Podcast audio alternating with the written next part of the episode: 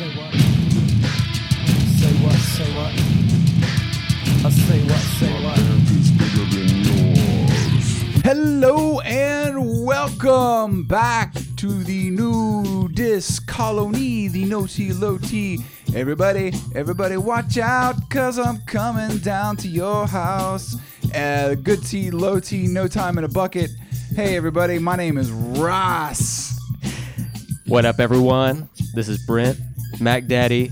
I've always been called Mac Daddy. We all know this. He's got a name tag. It says Mac Daddy. Oh shit, it says McDonald's. I'm sorry. I read it incorrectly. What's up everyone? We're back. We are back. Just in time to be almost late for the promised time for us to return, but we did it, you know? Late January is still January, and the return is promises kept. Absolutely. Delivered. Ross, how was your holiday experience? We had Christmas, we had New Year's, we had any assortment of other holidays in there. It was mediocre. Perfect. That's all we can ask for here in the great state of Oklahoma. Mediocrity reigns supreme. How about you? Yeah, about the same. You know, it was kind of a weird year. You know, I'm classically an anti-Christmas person. Yeah. But I will say that this year I was not as hateful as I normally am about it. However, almost every other person who loves Christmas that is around me, like my wife, you know. Yeah. Had a hard time getting into it this year, so I was like, really? Well, that's okay. We met in the middle, you know. Huh. We were both a little bit miserable. Weird. Yeah, we just got through it. You were like grit, like not Grinch. Mm-hmm. That was a bad joke. Moving on. It was like the Grinch. He sent the toys down the hill, but then he like figured out what he had done. Right. It was like in that mode. It was like, I guess this is acceptable. Yeah. That's, hey, not to me. If it's not normally bad, it's good, right? Allegedly. That's a quote by me. If it's not bad, it's good. Yeah, no gray area for you. No. Except for the couple I got coming in on my temples. Oh, my God. I'm telling you, you hit 4 decades on this planet, and if you're not in the ground, then you're going gray. Here comes the gray. Absolutely. Here comes the gray. That's a Beatles song, I think. I don't like the Beatles. You don't like the Beatles? No. Oh my God. Oh my God. I don't hate the Beatles. Mm-hmm. I am just like the Beatles to me is like whenever I hear the Beatles, I think of like carpet. Like shag carpet, but like old. You know, like the house isn't bad. It's just like it's stuck. And it kind of smells a little funky. Why do you keep staring at my house whenever you're saying all this? Well, maybe stop playing so much Beatles, and I'll come over more often. Well, all he does is listen to the Beatles, guys.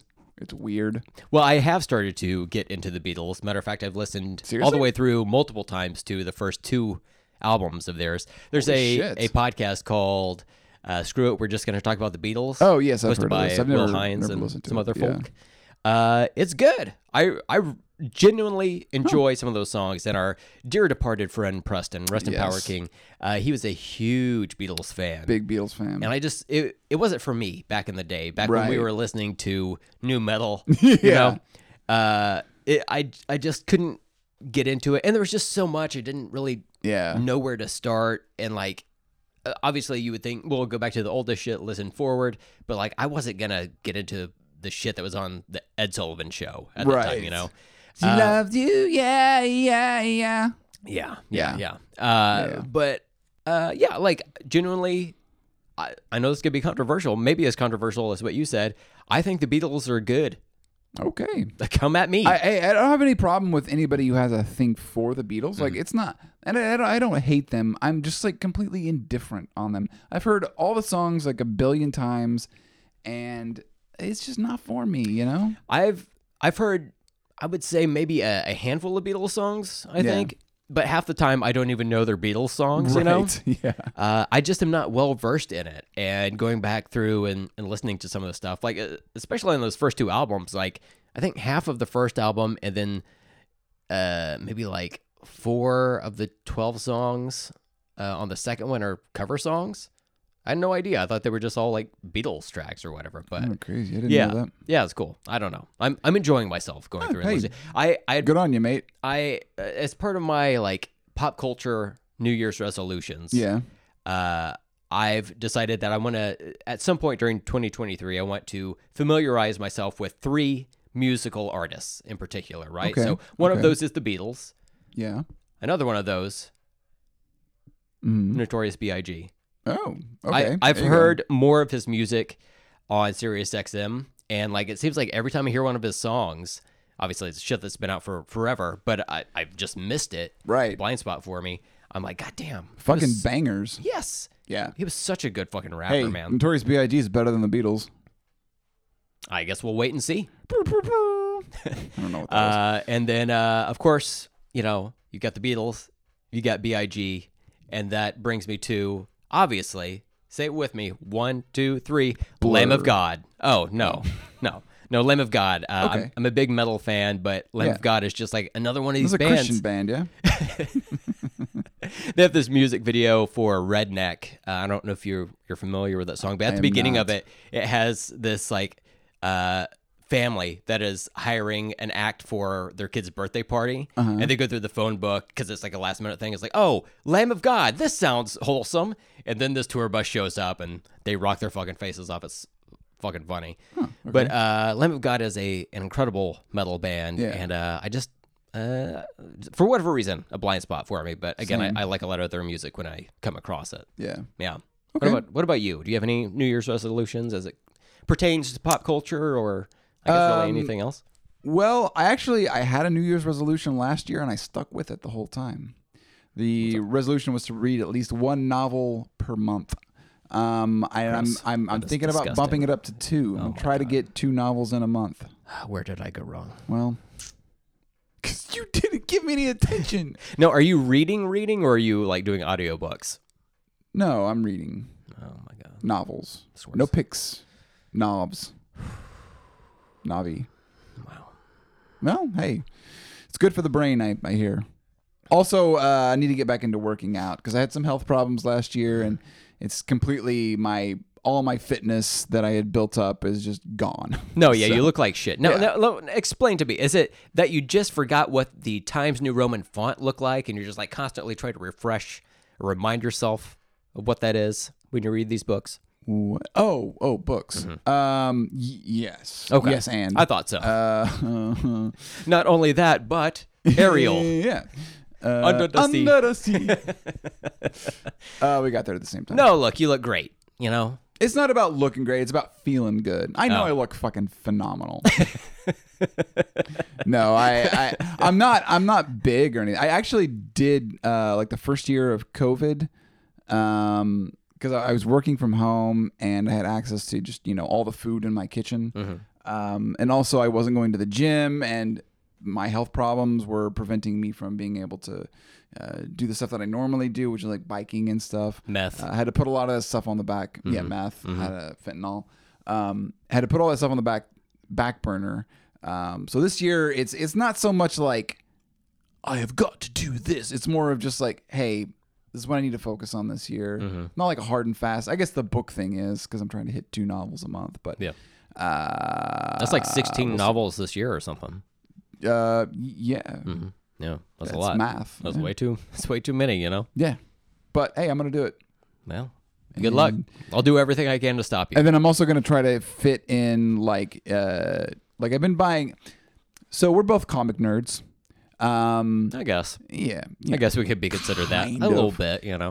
I will admit that I have fallen off ever since Secret War. The Hickman. Wars, plural, right? Wars. Mm-hmm. Yes. I still been reading, but like as far as like the big 2, keeping up with like the Wednesday, you know, everything. Mm-hmm. I fell off, and it's been hard to get back on that wagon. Mm-hmm. So what I've been doing is buying trades, just waiting for things to, you know, hit a certain amount. The trade comes out. That's what I buy and read. For the uninitiated, trades are collected editions of comic book series. And they usually lag behind. Marvel's a lot better at it, obviously, than some other people. DC. Hey. Hey, DC. DC Black Adam. It exists. It certainly is a movie. But no, so I've been reading trades. So I'm going to try to stay. I'll also keep up with trades. I've also been buying manga, which I was never the biggest manga guy. I was a Western comics, or, you know, not just U.S. comics, like European comics and stuff. Mm-hmm. But Japanese comics specifically was never like. I just never really got into them. When we were growing up, again, listening to new metal, shunning the Beatles, telling our friend Preston that he was way wrong. We were we were on the right track to knowing what was going to be hip. Manga just wasn't as available or as omnipresent as it is now. Same thing with anime. Right. Anime is just readily available. Every streaming service, even if you don't have Crunchyroll or Funimation, like Hulu, Netflix, they have decent amounts of anime available for you. And then go ahead. Sorry, I didn't mean to interrupt. I did. Mm-hmm. Did you watch Cyberpunk or Edge Runners? No, is that the Cyberpunk show? Oh no, I haven't seen it, but it's on my list to get to. Fucking watch it! Incredible. Is it? You don't have to play the video game to get it right. No, I've never played the video game. Okay, cool. You know, there's nothing. I mean, I'm sure there's something, but it's not necessary to understand the story. It's very self-contained. Characters walking around at a T-pose the entire time. That game sounds fucking wild, man. Apparently they fixed a lot of it. I've been thinking about buying it because I really do love the cyberpunk genre. Mm-hmm. So I think I'm gonna pick that up this year. How do you feel about steampunk? Yeah, I'm kind of the same way. I totally understand that people like steampunk, but if somebody loves steampunk, if their whole identity is steampunk, I'm a little bit sus about it, you know? Yeah. And I feel like everybody who is into steampunk looks like the same person. A little bit. It's you just want to be a fancy hipster, extra fancy. And you want to wear a leather top hat. Yeah. Which, hey, fine, whatever. It's cool with me. Mm-hmm. But it does seem to be a very specific, genre of people. Mm-hmm. It seems like a very self-serious genre as well. Yeah, it shouldn't be. It should. You're wearing brass goggles. You can loosen up a little bit. Hey man, you look goofy as shit. Why are you frowning all the time? Damn. Yeah. So yeah. As far as New Year's stuff, that's all. I'm really just keep getting better every year, baby. Well, I'm hitting 40 this year. The big 40. Mm-hmm. So. That's going to be weird. Yeah. You get used to it. It's basically the same thing as being 39, so. I know. It just feels weird to say I'm 40. This is 40. Yeah. Yeah. And now your wife is getting ready to turn 20, is that right? Yes. Okay, I thought so. So, I mean, you kind of things kind of worked out there. No, she'll be 34 this year. Oh my god. Yeah. So she's a few years younger than us. Me. Yeah. But she's still the best. I love her. Yeah. Mm. Oh, thanks, man. Yep. That was for you, Katie. Yeah. Oh. That's for you. Well, speaking of trying to get better in 2023. Yes. That was kind of our goal for this podcast. You and I had met, 37 years ago or some shit like that, right? But no, you and I got together for dinner last week to discuss the podcast and try to figure out what direction we want to take things and whatnot. I feel like even though our show has been around for about a year at this point, crazy, kind of off and on. There's been some stops and starts for various reasons here and there, but even still, I feel like we get lumped in with some other new metal or new metal adjacent podcasts that are kind of long running and well regarded. So we're very appreciative for that and for all the listeners we've picked up along the way. So don't worry, this is still going to be a new metal podcast. Yes. But we're going to, instead of being just a regular bi-weekly schedule, we're going to update things from this point forward, and we're going to be a weekly show. What? Exactly, right? But don't worry, there's a catch. It's still going to be worse than you thought, right? Yep. So we'll be here in and out every week, but we're going to change the release date to Friday from Monday, just to give us more time to be able to put the shows together, yada, yada, yada. Just some behind the scenes stuff that would just make it more feasible for us to release this on Fridays and help you kickstart your weekend that way. Hell yeah. On top of that, the whole numbered shows, like this is episode 18. The episode before this was our break just before the holidays. That was 17.5. It was just like a kind of a year roundup type show. It was just kind of bullshit thing. It wasn't specifically about new metal.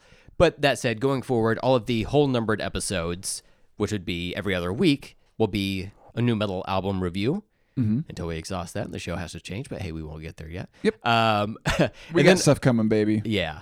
But on the half-numbered episodes, we're gonna do kind of our fun bullshit that we normally do, which is probably drinking Mountain Dew varietals on the show. We're probably going to talk about comic books and movies and whatever other bullshit we get into. The same shit we've been doing our whole lives. Right. Yeah. So essentially, on the new metal episodes of this show, we're ideally just going to jump directly into the album reviews. So if you don't like all of the bullshit we have up front of our normal episodes, the first 18 plus episodes of this show, you could just skip those episodes. We hope you'll stick around. We hope we're likable enough that even if you're not in on whatever specific thing we're talking about on that half episode, you'll stick around and hang out with us. There'll be shorter episodes, right. So it's not as much of an investment on the listener's part and our part. Right. Yeah. It's better for everyone. Yeah. They'll just be about an hour and 54 minutes long. Yeah, the actual, of course, the musical episodes will be longer because we'll be reviewing, listening to the entire album. That's not going to change, right? Really, it's just you're just going to get a little mini-sode in there, right? Webisode, is that still webisodes? I don't think those are still popular. I think it's just moved on to streaming content. I think you're wrong. Oh, yeah, that's right. They've turned into quick bites, quick quibbies. Yeah, that's a good name. Somebody should do that. We should do that. Yeah, I'll call Spielberg real quick. Spigs. Did you see his new superhero movie, Fableman? I've heard of it. I've not seen it. Yeah. Same. You seen it? No. Okay. I did see Ultraman. Oh, yeah. We both did. Shin. Well, sorry. Shin varietal. One and a half of us saw Ultraman. I was so fucking tired. It was so embarrassing. I didn't even realize you were dozing off. Man. I don't know how you could have with how fucking ear-splittingly loud that goddamn movie was. The treble. Anytime there was so much lasers or anything like that. Stick 'em. Ha, ha, ha. Stick 'em. It was so fucking loud. Goddamn. But that's not any indictment on the movie. The movie is super entertaining, it's a great movie. My brain was fucking fried at that point, man. I had a long ass work day and damn. Yeah, could not maintain. Yeah. But yeah. Shin Ultraman. It's fun. Well, you can't at this point. It was one night only here in the States. I'm sure you can rent it on something, right? At some point in the future, VOD. Yeah, you'll be able to do it. Yeah. I'm eager to rewatch it. Thumbs up. You mean watch it? Yeah. We're both fans of Shin Godzilla. Yes, yeah. That's a fantastic movie. Mm-hmm. Same director, writer, production team, kind of showrunner type of thing. Hideaki Anno, who created Neon Genesis Evangelion. Yeah. This isn't as deep of a Shin Godzilla has a lot of meaning, deeper meanings behind it. There's the bureaucracy of a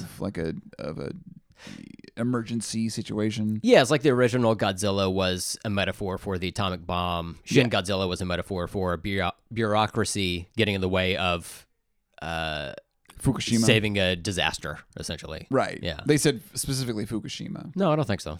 Nope. Fuck me. No, it was 9/11. Yeah. Times Japan. It was Japanese 9/11. What? Yeah. Mm-hmm. Do a voice. Do an impression. Nope. All right. So this is going to be, it's going to be a little bit different year, but all it means is, it's going to be good for everybody because, again, if you're not fans of our little bullshit ramblings up top, you're going to be able to just skip all that nonsense and go straight to the muzak. We're still going to have to, this show's a little bit more it's not like we can just come in here and like bullshit, mm-hmm. like a movie podcast where you listen or you watch a movie once and mm-hmm. then like that's it. Mm-hmm. That would be smart to do. Yeah. We have instead opted to do an entire fucking album, mm-hmm. Which you can't just like listen to an album once, especially if you're not familiar with it. Yeah. You have to listen to it like multiple times. You know, I thought about this when it came to our album reviews, because when we like before the first episode came out, you and I talked about how we would format the show, and it'd be like, are we going to go track by track? Nah, probably not. But that's simply what the show has evolved into, you know? Yep. But it's weird when you do a movie review and you've come on, let's talk about stuff before we've talked about movies and whatnot. We don't go scene by scene through that. You skip around, but it's hard to do with music. Yeah, it's so hard to do. Yeah. Because it's like, oh, there's a bass lick that's on the middle of track 8. Just go listen to it. Just go check it out. Yeah, it's tricky to rock a rhyme around this time. That's right on time. It's tricky. Yeah. Mm-hmm. I'm not gonna lie to you. But yeah, so look out for that, guys. It's gonna be a lot of fun. Mm-hmm. Hopefully. Fingers crossed. So I'm just saying that. I don't know.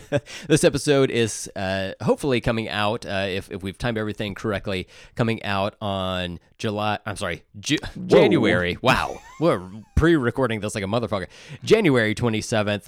And then the following Friday, which would be February 3rd. That will be one of our half episodes. I'm not even sure what we're going to do on that one, but it will be some non-new metal related nonsense. Yes. But then the following episode, back on that 2-week schedule, will be new metal related album reviews. So come back and listen to that if you're not down with the sickness for everything else. Yeah. Moving on. Ross, you've brought to my domicile some drink that shocked and appalled us both, but in the best possible way. Yes. Yeah. Do you want to tell the listeners what we got going on here? Yeah. So, if you're new to the show, we like to drink Mountain Dew varieties as they come out. Varietals. I apologize. I think it's fair to say Mountain Dew is the new metal of the soda world. Absolutely. Yeah. So don't question us on this. It's absolutely fine. Mm-hmm. So anytime a new one comes out, we tend to pick it up, blind taste test it, see how we like it. I was not planning on bringing anything today. Who could plan this? Who? Yeah. And then I stop at a little gas station called the Fiesta Mart. Mm-hmm. And I walk in. What do my little peepers see but a new Mountain Dew variety called Pitch Black. Oh, my God. Starring Vincent Van Diesel. It cut off my ear.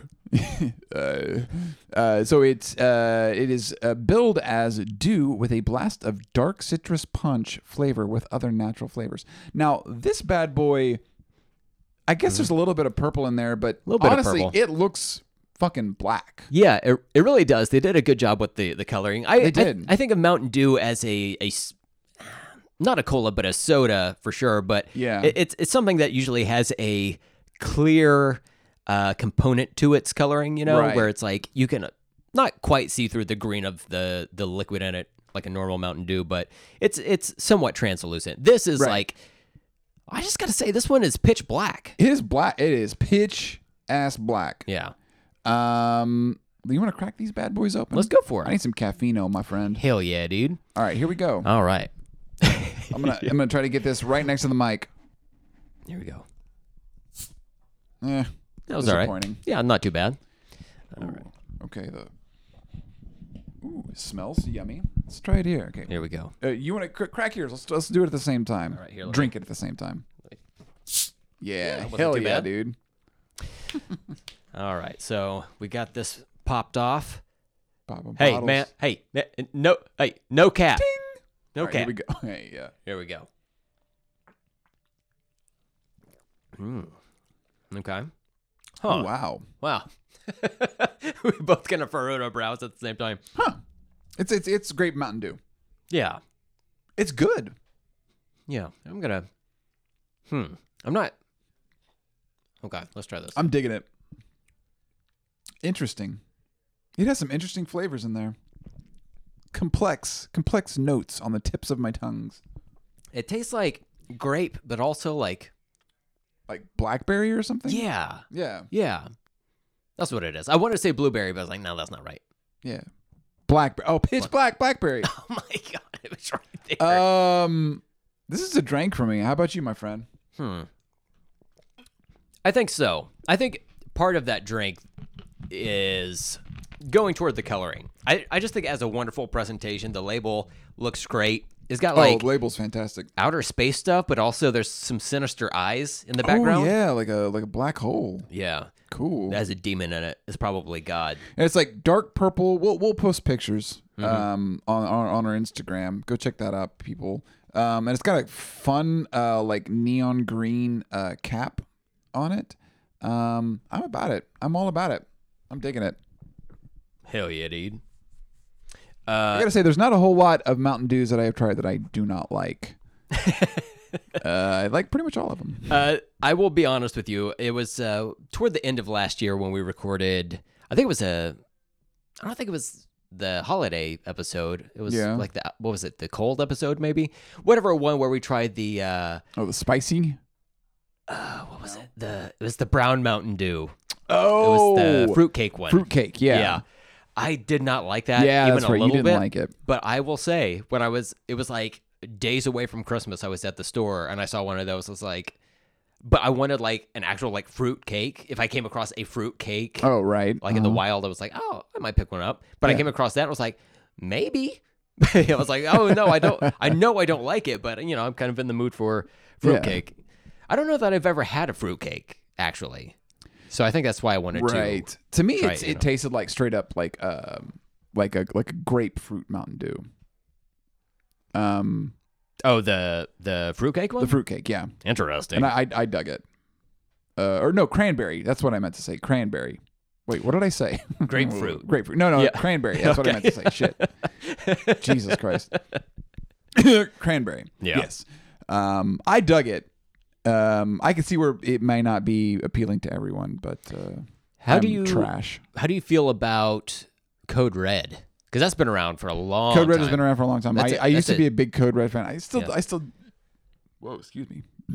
Whoa. I burp right into the microphone. Hell yeah.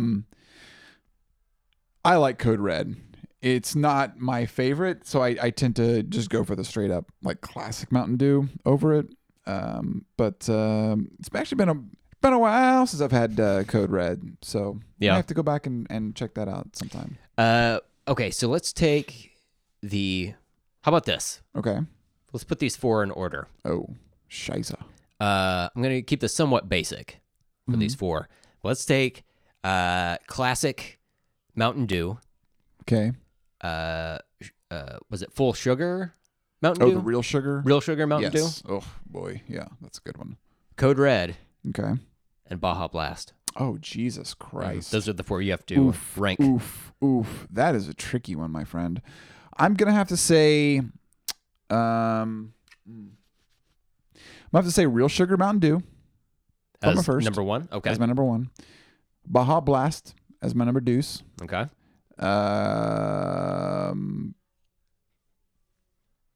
Classic Dew. Okay. And then what was the other one? Code Red. Code Red would be my probably last. I haven't had a Code Red in such a long time. These are all neck and neck too. They're very close. Yeah. Baja Blast is just. I don't know why they don't make more sodas that are full sugar. Like, why are we stuck with this? Wow. Like, it's because of. Corn is subsidized by the U.S. government, so if you grow corn, you get money from the government, and so it's cheap sugar essentially because it's subsidized. So when you make something with real sugar, doesn't cost more necessarily. It's just that you don't get those sweet Govy bennies. Yeah. So yeah. Well, I mean, it sucks. It really does. Have you ever had a Mexican Coca-Cola? Oh, hell yeah, dude. Hell yeah. Dude, I don't even know. Any soda from Mexico. Yarritos, my friend. Oh, yeah, you've introduced me to those. Ugh, the pineapple one? The pineapple Yarritos is just fucking...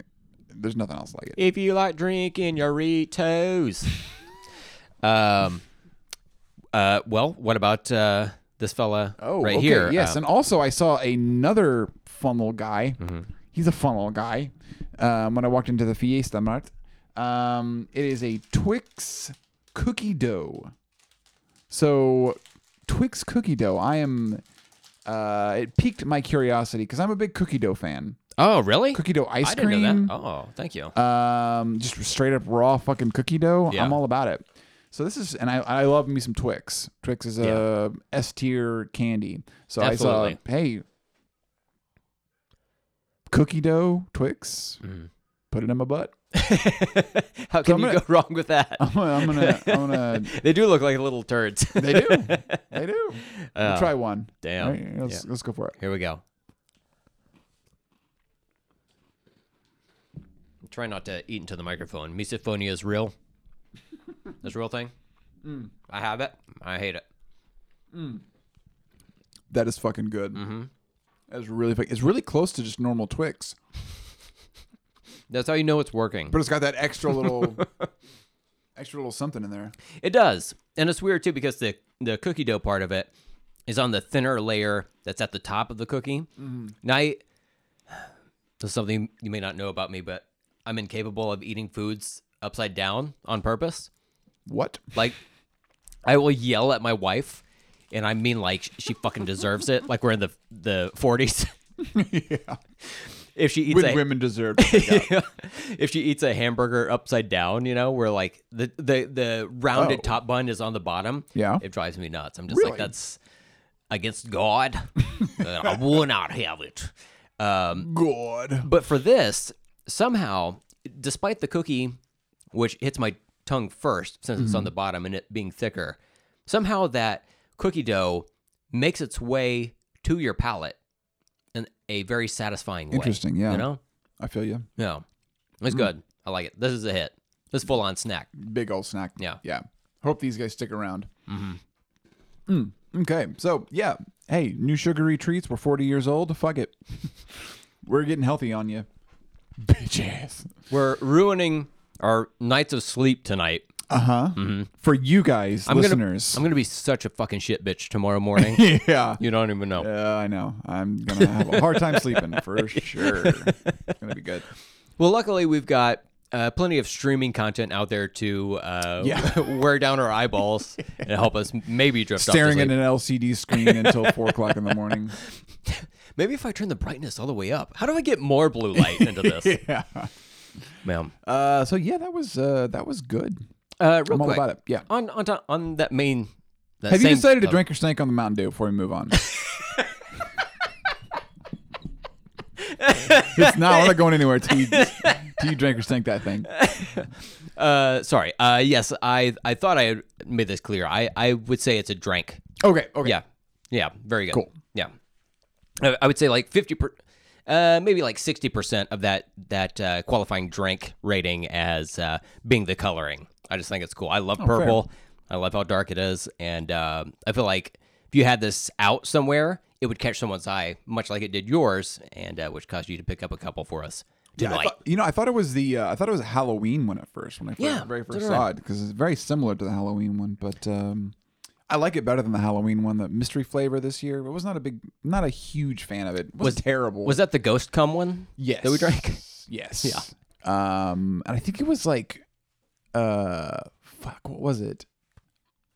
It's like sour gummy flavored or something, I think was what they eventually came up. Because like they'll say what it was. I think it was, I want to say it was like sour gummy or something. Wow. Which I love sour gummies, but I don't think I didn't hate it. It just didn't knock my socks off. Look, while we're in soda chat here, I like and prefer Coca-Cola most of the time to Pepsi stuff. Right. But I will say that... Coke recently, I don't know if they hired on some like fucking tweens to work there in their marketing department. Some twinks. Well, I mean, could be. No judgment there. Some femboys. But I'm specifically stating that it's like, it seems like a very young person, like a very Pepsi approach to some of these weird varieties they're putting out. Yeah. They're putting out like this, what was it? It was like the Dreamland or something like that. The Dreamland and like an outer space flavor. I was actually a pretty big fan of that Dreamland. Really? Yeah. Man, you should go to this big box department store near my house because they've got... I don't get free plugs on this shit. Yeah. Fucking pay up, Sam Walton, you piece of shit. Ooh. Yeah. I'm talking about Target. No, but yeah, they've got like cases of that shit. Oh, shit. They can get. Okay. But... I'll go buy them all. Yeah, I don't know. Not a fan of that one, huh? Yeah, I don't know. Okay. It wasn't enough there for me. Yeah. Couldn't quite figure it out. Like a floral taste to it, which I was a fan of. Do you like any of the zero sugar flavors of anything? Boy. Or varieties? It's I have found that like there's only a handful that I can stomach. Mountain Dew is one of them, and I've got to have it like ice fucking cold. Mm. Because as soon as it starts to warm up, I start to really taste that artificial sweetener in there, and I do not like that. So that Mountain Dew, if it's ice cold, it's pretty good with the zero sugar, but it's a short shelf life. Really? Okay. I love a zero sugar Coke. Okay. Oh my God, it's so fucking good. No one cares. Okay. There, asked and answered. But I was going to ask you about because you work with computers regularly. Yeah, do you have any computer guy? Do you ever get eye strain or whatever from looking at these monitors all the time? Never had an issue with that. No. I've got my glasses on right now. I've got the blue light blocking. Oh yeah. Stuff in the lenses or whatever, and I still put like the dimmer on my monitors at work, and I just I get such strained eyes from that shit. So I do use the Nightlight app that's on Windows where it turns it like red shifts it. Yeah. Like, turns it. So maybe that's why I've just always used that or used a program. I used to use a program that did it specifically. Then they started charging for it. Then Microsoft built it into their shit. So, and so did Apple with the iPhone. So I always have my shit red shifted. Oh yeah. And so maybe that's why, I don't know. But even before all that, I never had an issue with it. I don't know. It's never bothered me. I always turn my phone on dark mode. I've defaulted everything on my iPhone to that. Everything's dark mode, my iPad, like everything. If I have that option, it is automatically set to that. Yeah. And if I come across a website that doesn't have that option, I become immediately heated. I was like, why would you do that? I'll send you, there's an extension you can get for Chrome that night shifts all sites, everything. Oh, nice. Yeah, so it's all black. All black, everything. Much like Pitch Black Mountain Dew. Black Mountain Dew. It's going to fuck up the color of your intestines. Sure as shit. You will piss purple. It's just like your body doesn't absorb any of the color. Just... We don't know what to do with this shit. Send it up the dick hole. Let's take a quick little flusher, and then we're gonna come back and we're gonna be covering Slayer. You say the album name. Diabolus in Musica. He can say it because he's not white. Now at Fiesta Mart. Oh yeah, I did that earlier. All right, we'll be right back. All right.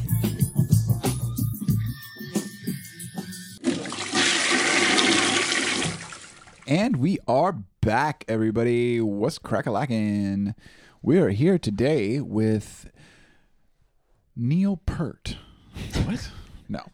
Rest in power. King. No, today we are covering, as mentioned previously before, we are covering Slayer. Diabolus in Musica. Credited as their sole nu metal effort. Yeah. So this will be the first and last time that Slayer will be on any of these episodes, but for now, we're going to discuss them. This is their 8th studio album, released June 9th, 1998, on American Recordings, and I'm somewhat familiar with Slayer, but like kind of specific parts of their discography. You know, I'm not as well versed in it as I should be as a guy who loves metal, but I gotta say, I've never listened to this album ever. Like, I didn't recognize any song off of this. Yeah. And from what I read while researching, they rarely played any of these songs live. Yeah. I think "Stain of the Mind" is the only one they would play live when their old drummer came back into the band, and I can kind of see why. You know, it's an odd album. Yeah. It's not bad.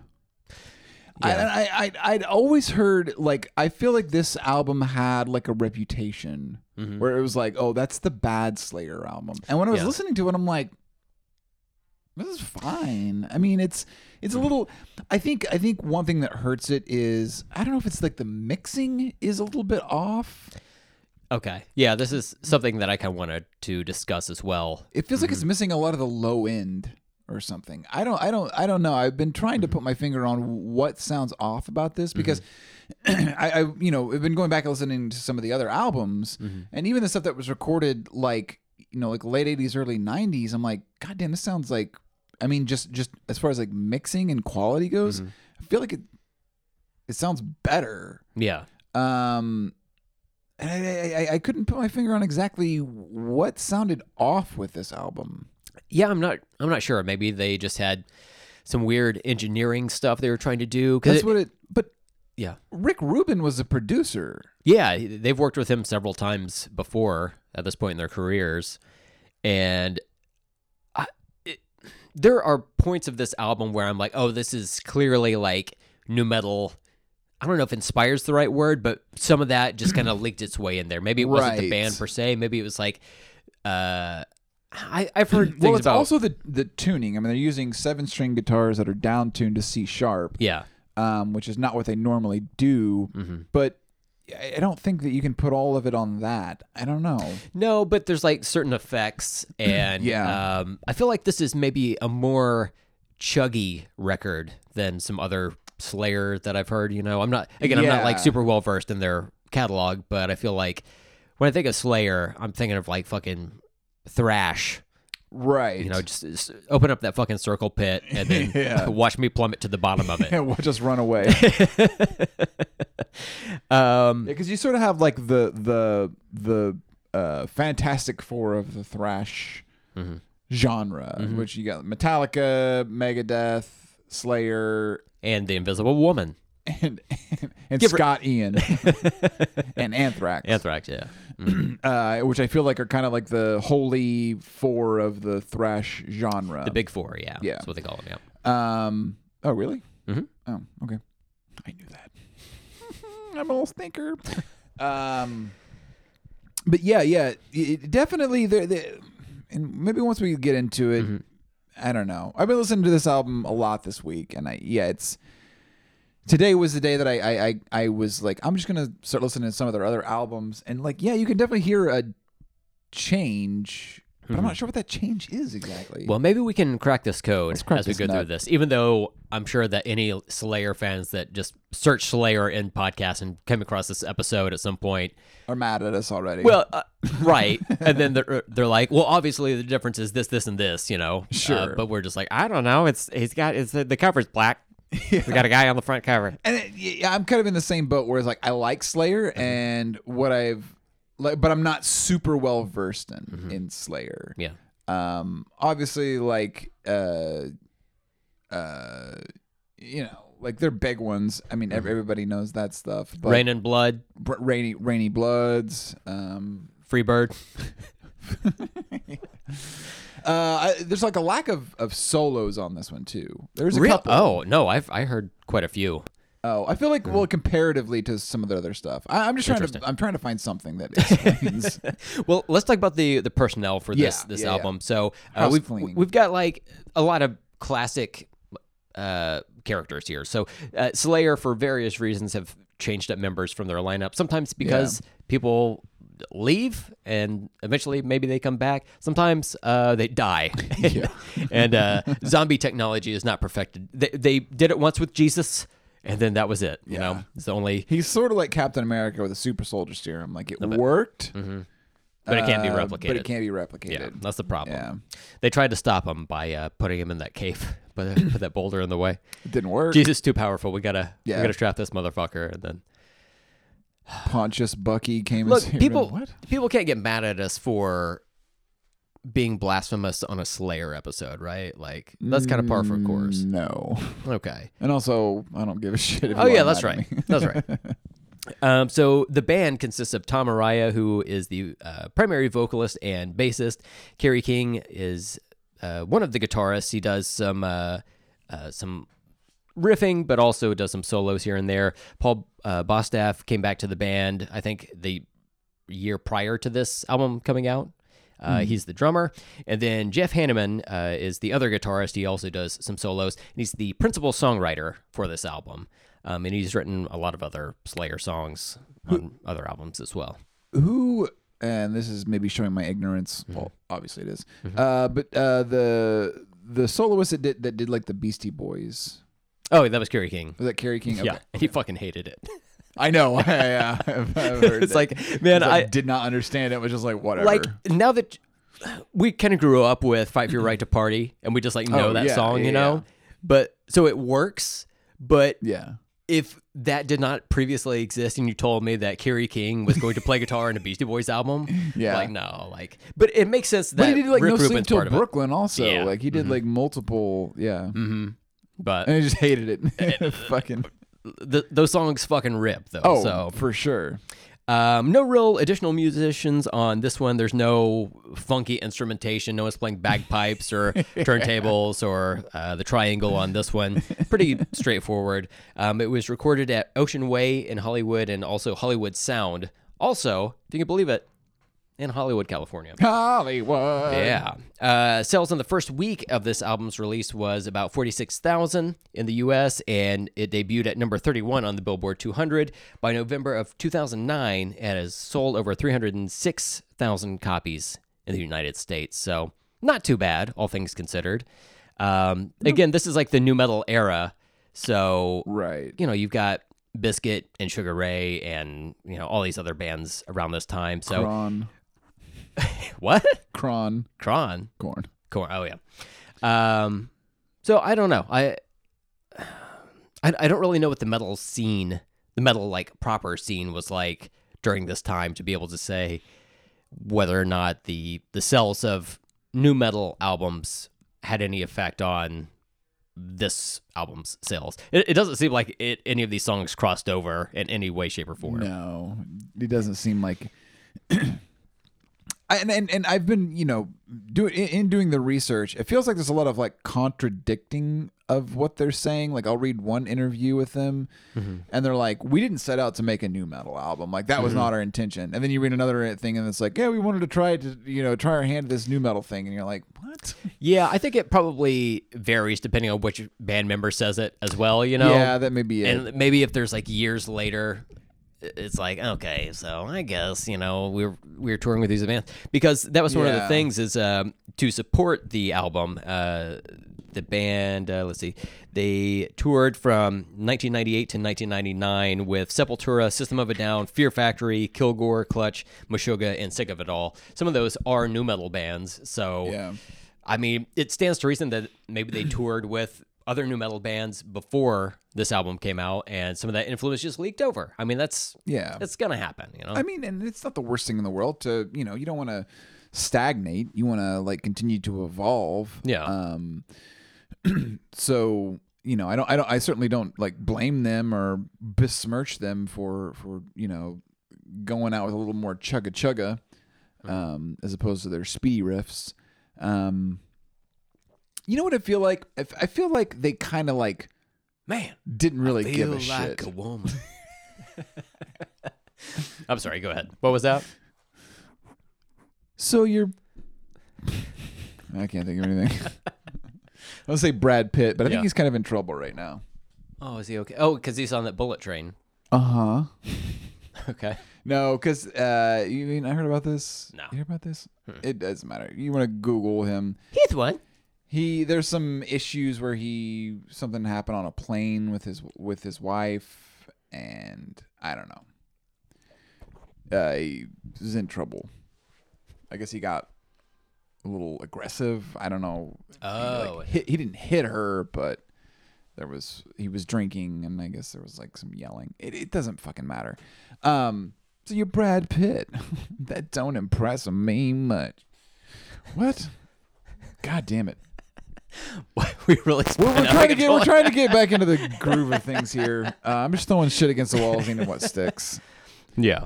Much like they did with this album, I feel like they were, you know, trying something different, throwing something against the wall, and, you know, maybe it didn't didn't knock it out of the park on this one. Well, look, I think it's not bad. No, I think their album before this was like a covers album kind of, and they did some like covers of like hardcore punk songs, but also had a few originals sprinkled in there, and I listened to a little bit of it, and I liked it, but it's a definite difference between that album and this one. But I don't know how well that album sold amongst Slayer's original fan base, and maybe this was in part, maybe subconsciously them cover album. Yeah, that's wild. Because I didn't know that. Not terribly. I mean, they do that from time to time. Like Hatebreed has done this. Metallica did that with Whiskey in the Jarro. Whiskey in the Jarro. Yeah. It's funny because this is right around like Saint Anger came out around this time. Well, that was like 2003, 2004. So it was like 5 years after. Wait, no. I'm thinking Load or Reload. Load. That's what I'm thinking of. Mm-hmm. Wasn't Load around this time? I think so, yeah. Yeah, that sounds right. Mm-hmm. So I feel like, yeah, like you've got a lot of these 80s metal guys who are, you know, trying to kind of adapt to the new wave of stuff that's coming out. And, you know, I don't know what the fuck Metallica was doing on Load. That was 96, and then Reload was 97, and then Garage Inc. is 1998. So maybe I'm thinking Garage Inc. Was Garage Inc. terrible? I mean, it was a covers album. If you like that shit, then you like it. Maybe that's what I'm But they do a pretty rad cover of Die, Die, My Darling by the Misfits. I like that song a lot. Oh, really? Okay. Yeah, it's on my running playlist. That's interesting. But, you know, Slayer has their cover album, and then Metallica puts out one the year after. So, but it's hard to say, like, if anyone's copying each other or whatever. Like, I think they're trying something. I mean, you think about it. They've both been making music. I mean, Metallica was. They started. Obviously, they weren't like popular, but like early '80s. Mm-hmm. And I believe Slayer was about the same, right? Like they started. Mm-hmm. Like obviously, they didn't hit like popularity until later '80s. Yeah. But yeah, I mean, it's 20 years. Coming up on. Mm-hmm. So yeah, they probably wanted to try something a little different. And it's I always associate like Metallica, Megadeth, and Slayer. Mm-hmm. Anthrax, I'm really not familiar with Anthrax like at all. Yeah. I don't gun to my head. I don't think I could like sing you a single Anthrax song. Bring the noise. Well, that's the song that's cheating. Yeah. But yeah, I feel like, they were all trying to, expand themselves and try something different. I think this is, I mean, they've said as much that this is, they're trying to, they wanted to do something a little bit different here. I mean, if we're going to call out these bands, these metal bands, classic metal bands that are going into new metal territory, I mean, you got to set your sights on Metallica doing that song, I Disappear. That is absolutely a new metal song. I Disappear? Yeah, it's from the Mission Impossible 2 soundtrack. Oh, shit. Okay. Here, I got it. You got it? Yeah. Don't even worry about it. Don't even worry about it. But yeah, I mean. Interesting. Okay. Like, it's like nothing ventured, nothing gained. Sure. At that point, you know, you can't besmirch somebody for trying something a little different. And you know what's funny is I'd always heard, this was the bad Slayer album. This is the one that like nobody likes or whatever. After spending a lot of time like going through forums and like on like there's like a Slayer subreddit, I wanted to see what people said about it. It seems like almost everybody actually likes this album. Oh, really? Yeah. Like everybody, I don't know if it's maybe like retrospectively, they're kind of looking back and I'm being like, no, it's actually pretty good. Mm-hmm. But like on all the forums that I looked at, I saw maybe like 2 or 3 people that were like flat out hated it. Everyone else was like, I like this album. I think it's, and several people were like, this is like my favorite Slayer album. Mm-hmm. So I feel like that reputation that it's got either has like changed with like time. Mm-hmm. Cause I could definitely see at the time, these 80s metalhead guys that are like purists. Slayer has always been like a pure one, like, right. Yeah. Like Metallica sold out, Anthrax, who cares? Megadeth is, I mean, you know, that's a whole can of worms right there. I feel like Slayer has always been like the pure one, right? And so I could see where like a change in their musical style, their musical approach would like turn some of like the more like diehards off of it. But I think with time, like those attitudes have mellowed and people like seem to fucking like it.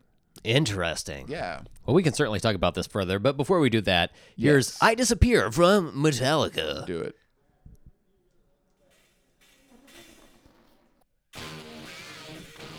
Oh, that sounds like shit. Oh my god, that sounds terrible.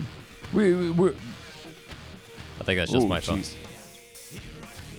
Yes, okay. I certainly remember this. You remember that? Okay, yes. Yeah. So that's absolutely a new metal song because it's so chuggy, and Metallica is the type of band that's very, as heavy as they are, they're very melodic as well. Yeah. And I had just noticed this like maybe a couple of months ago. It came on the radio, and I was like, oh yeah, this is like an atypical Metallica song. Right. James Hetfield is like interesting. A riff beast, and so is Kirk Hammett, you know? And that has none of that shit in there. Poor fucking Kirk Hammett, man. I feel like he just gets picked on all the time. I don't know why. I've always felt like he... I mean, he kind of has that look about him. I'm not saying it, I'm down for victim blaming, but I just know, I know the look, you know, like growing up a nerd myself, I'm just like, I game recognize game, unfortunately. But he's also like a huge horror fan. I'm like, oh, okay, this kind of makes sense. He's like this genre dweeb, right? Like us, right? And just unfortunately, it makes a lot of sense to me. Yeah, but that's hilarious. Well, let's see what else.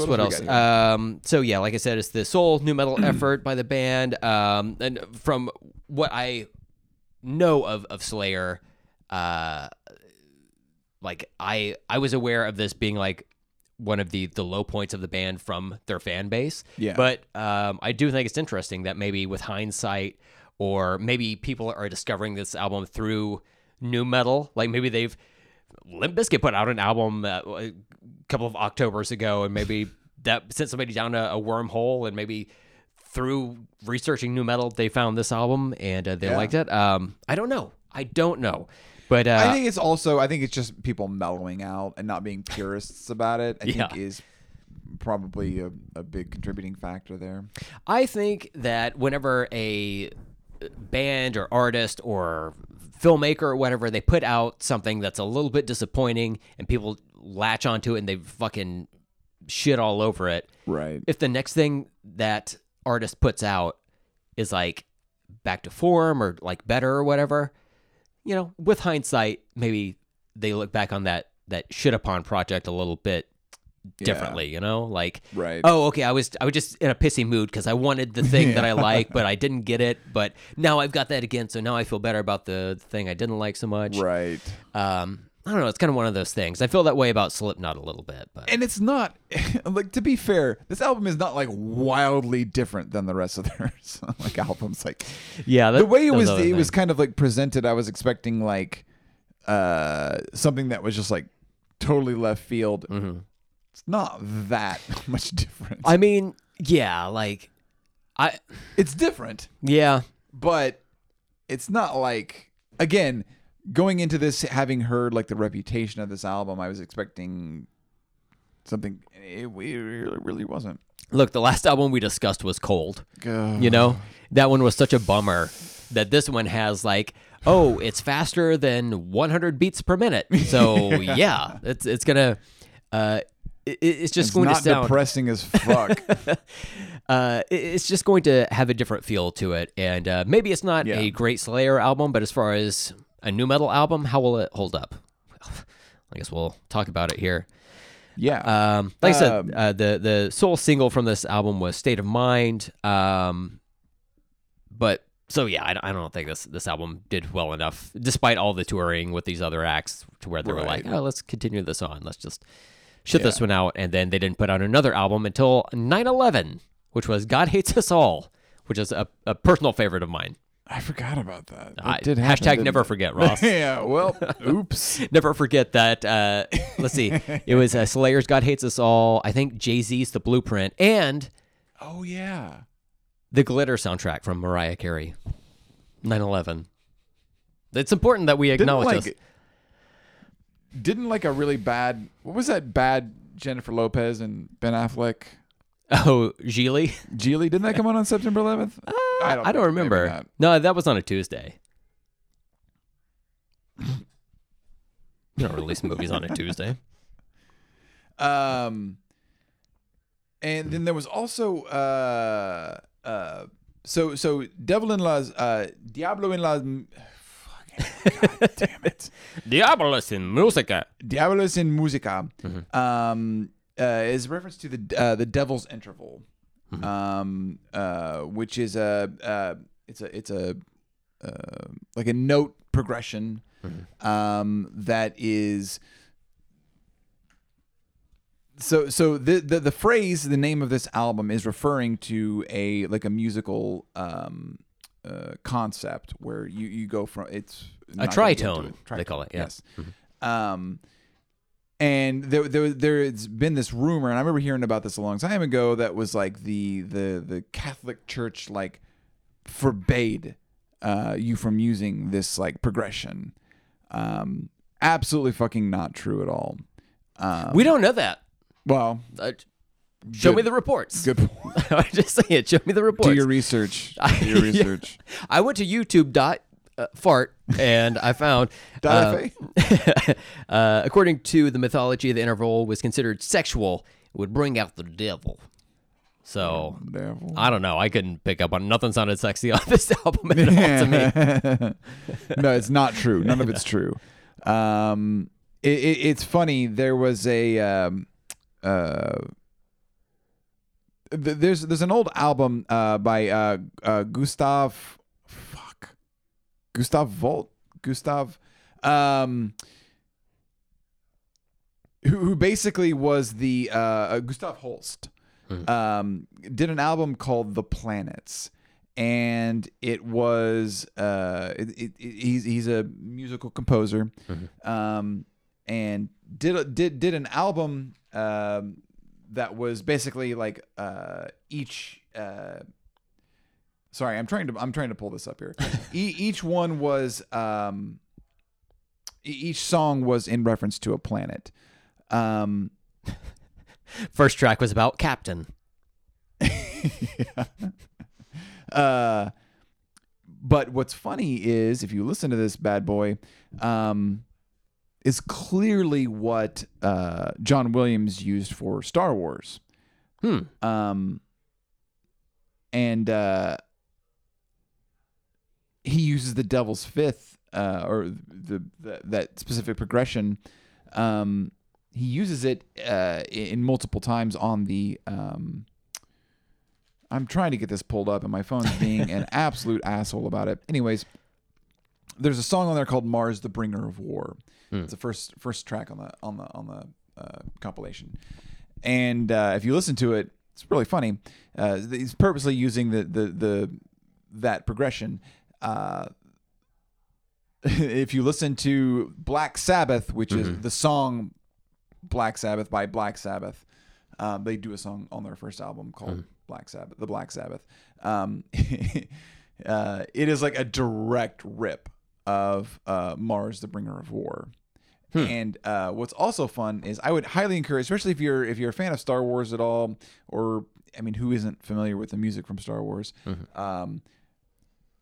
I don't want to say ripped off, but if I could actually get this to fucking pull up, well, maybe it is goddamn hilarious. Maybe John Williams was just highly influenced by. Yeah, that's it. Guten Tag or whatever that fellow's name was. No, I'm sorry. I know I'm stumbling around here. I'm trying to. I really want to play this because it's quite funny. If you want to talk for a second, okay. Yeah. So I guess, and this is relating to the tritone of it all. Correct. Is that right? Okay. Yes. The devil's note. I feel like we need to talk about it a little bit. Yeah. Devil's progression, whatever. because I mean it's the name of the album, and you can hear that they do use that note quite a bit. And anything that's got like kind of like that dark, foreboding. It's like the sinister sound to it. Yeah. And there was that rumor, rumor that the Catholic Church, forbade any musician from using that. Mm-hmm. Not true at all. But it was something that was, passed around and repeated. Yeah, we don't want the Catholic Church to look like assholes. Yeah, so it's important to not spread misinformation. They have a spotless record. Yeah, we don't want to tarnish that. But so what's funny is, let me.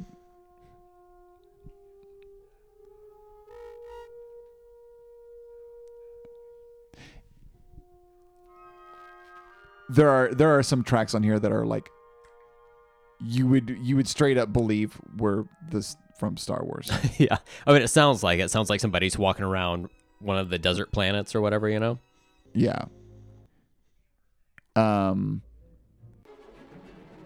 It's a fantastic fucking album though. Mm-hmm. Even if you don't like classical mm-hmm. music, it's good to put on in the background and to have going. It's just a lot of fun. And we're using the bad cable, so it sounds like shit.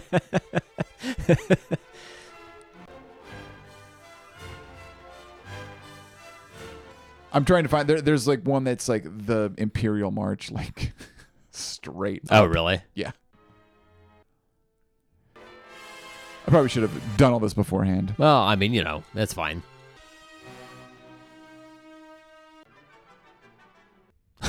This is great. So if you like Slayer, this episode is for you. Yeah. Anywho, mm-hmm. We'll stop that. We'll let it play in the background. Yeah. Well, I think we were getting ready to transition to listening to some tracks from the Slayer album. Look, guys, we're coming back. We're coming back from Christmas break, and my brain is not working. But yeah, so. Well, if you want to switch all of that stuff back around, yeah, let's do it. I'll talk about the band's sound for this album. So, Slayer, as we've discussed. A number of times on this episode. Very thrash-heavy band. Some might call them the thrashiest of them all because they were just like I think so. Almost their entire career has been thrash, whereas other bands have like gotten into less thrashy things. People know the history of this band, I guess. But for this particular album, there's some flashes of classic Slayer amongst some like chugging riffs and different studio effects and. I don't know. I've never really known Slayer to be a band that uses a lot of effects, whether it's on guitars or vocals even. Yeah. But for this, it that did stand out to me a bit, and I don't know if I was just like purposely catching that because I'm listening to this for this new metal podcast that we're doing, right. But it's something that stood out to me. So yeah, like there's a track on here where Tom Araya sings through some like processed studio vocals, and it just it sounds a little bit odd to me for this particular band. There's a decent amount of growling bass on this, which I think for a thrash band, the bass gets lost in the mix a lot of the time, You're telling me. And then sometimes the drums sound a little bit drony and uninspired at points to me. And there's a song on I think the last Slayer album called Repentless, and the kick drum gets so monotonous to me that it drives me insane. I just like cannot stand that song because of that. And honestly, there's a little bit of that on this. Like, like you were saying, you can't quite put your finger on what you don't like about certain parts of this album. Mm-hmm. And like I don't know, man, like the needle goes all over the place on this album for me. Like sometimes I'm like, oh, I really like this part. And then other times I'm like, I'm not vibing with this. Yeah. It seems like they weren't vibing with it at certain points too. It seems like they're kind of bored or something. It does seem like uninspired. They're not interested. Like, we have to put out an album. You know, we're contractually obligated to do this. Because you go back and listen to like some of their early stuff, and it sounds like, you know, fully fucking engaged, like a band that is like, you know, playing and doing exactly what they want to do. Yeah. And then you get to certain songs, certain parts of songs. It sounds like they're just like, I don't know, man. Just, hey, we'll just play this, I guess. It sounds like an album where they're like completing a contract obligation, you know, where it's just like, we got to shit out an eighth album to get out of this contract, and we can move on. Can we do a best of? So, all that being said, do you got anything else, or do you want to? No, let's jump into track one, which is "Bitter a Piece." Bitter Piece. So I knew this album is supposed to be their most nu metal-y album, but I didn't really know what that meant until I started listening to this, right? And I'm listening to this, I'm like, this is kind of slow and sludgy. Yeah. I'm like, is this as fast as we're getting throughout the album? And I was like, honestly, I was a little bit worried, because as much as I like nu metal, I don't necessarily want to hear Slayer do nu metal. Right. Or, you know, like, I don't know what it is. I don't know if that's just like a conservative thought from me, but I'm just like, you know. Uh-oh. Mm-hmm. He's putting on his MAGA hat. No, Ben Shapiro, okay, hear me out. He's got some good ideas. None of them anyone has heard, but... I like Tucker Carlson's bow ties. That's it. I just like his bow ties. Yeah. His hair looks great. And he's got an unpunchable face. I think we can all agree. I mean, if you can't trust a man in a bow tie and a supercuts haircut, who can you fucking trust? Sure, he's captured the X-Men and put them in a giant pinball machine. Fucking arcade. Looking ass bitch. So listening to this album... And it kind of slows down here, because we're still in the intro of this first track, right? Yeah. And then there's a little bit of build-up here. I'm like, okay, where's this going to go, right? What are we at? Like a minute and a half into this? There we go. Hell yeah. Yeah. You guys are under some Slayer. I love this riff. This is great. That's what, like that first part, it sounded like kind of like a sludgy metal. Yeah. But then when you get into this, I'm like, well, this fucking sounds like Slayer, the Slayer I know. Exactly, yeah. Like, so was that first part the nu metal? Like, yeah. But it seems kind of like almost it was trying to be a feint in a way, like. Gotcha, guys. But see, this is just like, this seems like classic Slayer to me. That's what I'm saying. Yeah. Like, a lot of this is like, why were people so mad? I don't know. Like, I do think that there are points of this album that seem like I'm kind of just ready for it to be over, you know? Yeah, well, yeah. I mean, like reality. I'm just ready to call it quits. You and me both. But, I don't know. It seems like maybe there's... about half an album's worth of filler on this, but also it's this band's eighth album. Like, how much of this are they planning to play live? You know, it's like, right. You gotta play, when you're playing live, you gotta play Reign in Blood at least 8 times, you know? Yeah. You just gotta make sure everyone participates. Everyone's back from the porta potties. But, yeah, it's right here. You got your classic solo, you got your thrashy drums. Mm-hmm. Sounds like fucking Slayer to me. Yeah. Obviously, not every song is like this, but I put on here, I was like, this is fucking 80s metal. Mm-hmm. Like, this is 80s thrash metal. This is your Metallica. This is your Megadeth. This is, you know, your Anthrax. I don't have anything against Anthrax. I was gonna say. I feel like Scott Ian just was in everything back in like the night, like especially like late 90s. I feel like, or well, throughout the 90s, like anytime you turn on the MTV, fucking Scott Ian was on there for some reason. Hey, at least people knew him, you know? Yeah, that big ass chin, green chin. Yeah, hair is like. Hey, sometimes it was pink. His reverse Kid and Play. Yeah, grew up the bottom of his head. Yeah. Yeah, like I think this might be my favorite song on the album. Oh, okay. I definitely dig it. Yeah. Like after listening to it the first time, I just see that first minute and a half as like, you know, it's the opening of an album. It's a nice build up. I think it's a solid first track. You know. Yeah. Especially after hearing the kind of reverse hype of this being a terrible album, you're listening to it and I'm like, I don't know about this. And then it gets to, you know, the main body of the album and I'm like, oh yeah, this fucking rips, you know? Yeah. So, yeah. Fucking rips. What do you think about it as an album opener? You know, I feel like they could have just cut that first minute and a half out of there and just exploded with once they kick into the actual like song. Mm-hmm. Like it just opens with that riff? Well, just skip the first minute and a half. Just cut that out entirely and just get into the juice, the meat. Yeah. The juicy meat. Yeah, but I mean, it's not bad. It's fine. It's fine. I have to give an update. The Mountain Dew Pitch Black that you brought me has been extinguished. There you go. My body is already fighting to process it. Yeah. I can feel various organs shutting down. Somehow my femur is bleeding. O'clock. Yeah, I gotta save some for my wife. She said she wanted to try it. She was interested by we're grape fans. We like candy grape, like that candy grape flavor. Oh my god, that is so fucking good though.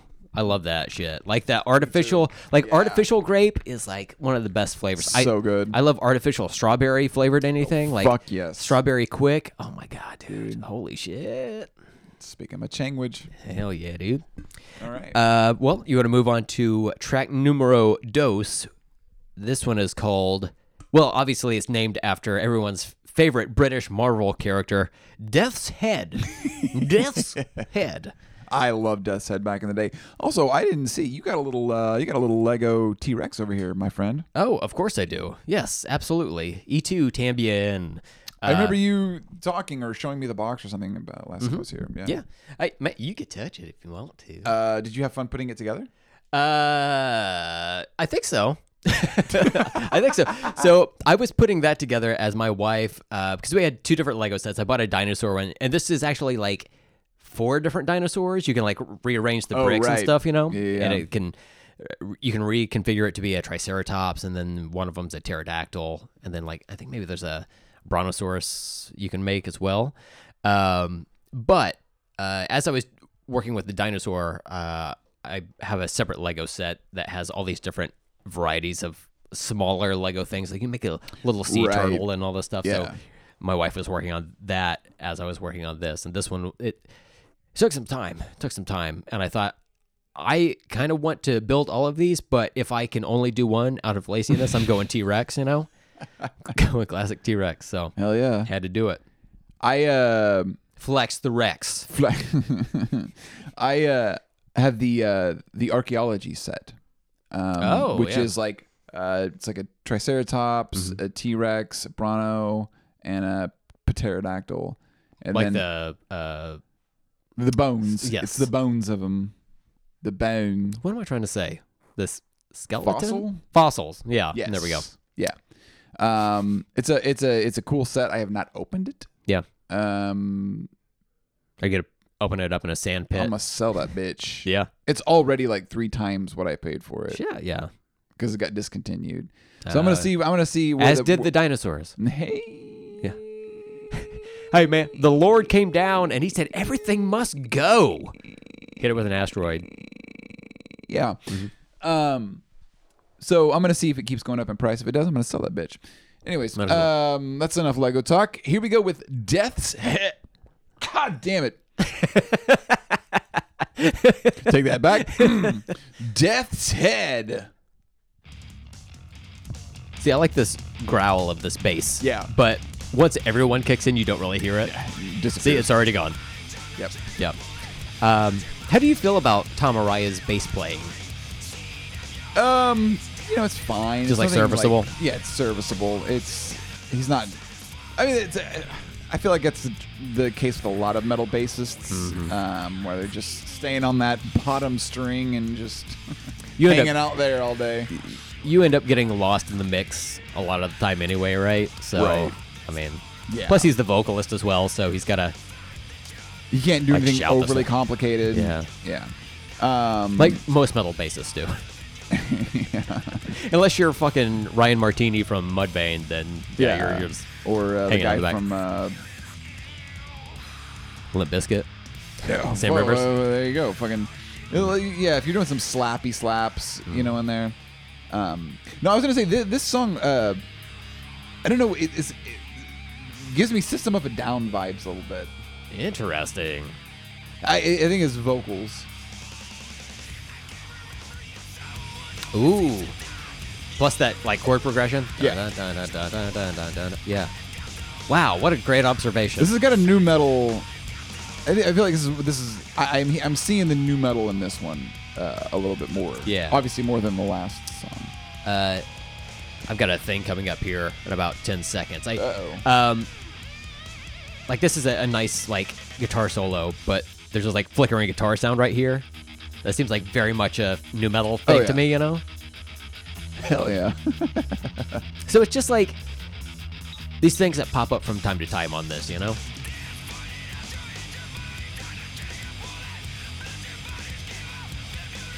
Sugar! Who can believe you? Who can believe you? Let my people go. Is that what the lyrics are? I don't know what the lyrics are. I mean, it sounds like it could be. I like those lyrics. That'll be it. Canonically. Ooh, can't believe it. Okay. Where do you stand on this song? I really fucking love this song a lot. Yeah, this is a solid one for me. I mean, Death's Head is such a cool fucking name. Mm-hmm. So I'm all about it. Yeah. Nice little breakdown. Yeah. Again, like it sounds enough like Slayer to me. Mm-hmm. That, like, I'm cool with it. This is again where, like, when I first started listening to this, I was like, I got to this song and I'm like, well, the first song I'm like, I don't understand, how is this nu metal? This sounds like fucking just Slayer. Yeah. This one I'm like, okay, I kind of see it a little bit more. I can see the nu metal influence there, but I'm digging the shit out of it. Yeah. Like, it's fucking cool, and it's not like wildly different. I feel like that's the overarching like theme for this show is like, I don't know if this is nu metal. Mm-hmm. Like, I feel like it is just because of like the various things that are on it. Like it's kind of peppered throughout. I think like, if you gotta put a label on it, I guess that one technically would apply. Mm-hmm. But I really dig that song. But again, I don't think Death's Head would stand out as a like wildly out of pace with all, like if Slayer were to play this during one of their live sets, I don't think that would stand out. People are gonna be like, "What the fuck is? Yeah. Oh my god, my ears!" Like it's close enough to like what they've done before. Play Fuel. Wrong band. Give me food. Give me five. Give me five. Well, let's move on to track 3, which is the only single from this album. This one is called "Stain of Mind." This one also, I hear some nu metal influence in there. Yeah. I do love the lyrics in this song, though. Oh, shit. Oh, interesting. I didn't really pay attention to any of the lyrics. I rarely do. Like, I think Kerry King wrote, if not all of them, then like half of them. Yeah. And then Jeff Hanneman wrote some of the other ones. You know, kind of rappy. A little bit. Yeah. There's one later in the album that definitely sounds like Tom Araya is the nu metal rap god that he wanted to be.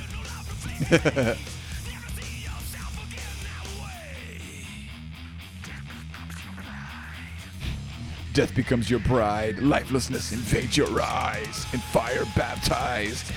All pain sips through my soul. I mean, it's classic Slayer. Right, yeah. Mm-hmm.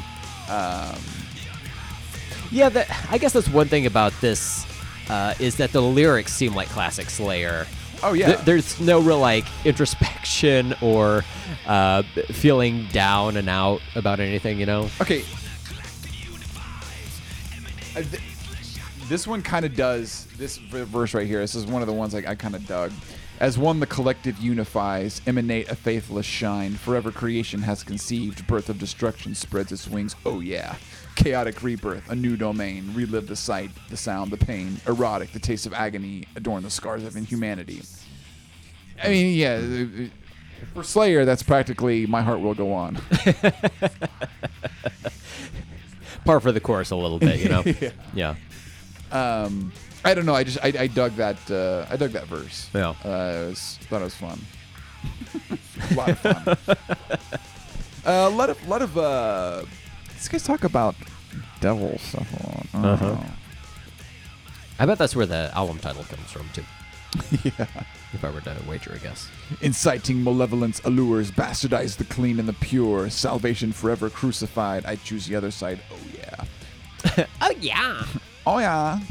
Entire complete serenity, injected intravenously, transgression, euphoric bliss divine, initiate a timeless train of mind. Doesn't this remind you of Loco?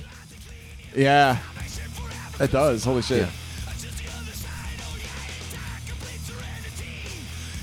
He's kind of doing a little bit of a rappy thing. Yeah, a little bit. I mean, the most I've ever heard him do. Oh, well, just hold on to your butts, because that shit's coming up. Because I didn't catch it till I think I only listened to this album maybe like 3 times all the way through.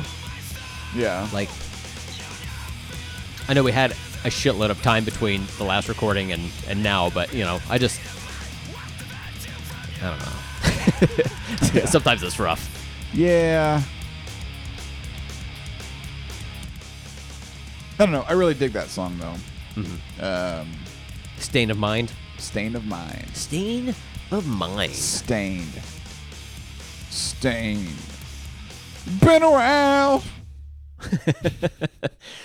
All right. Well, that was the first 3 tracks, and so far so good.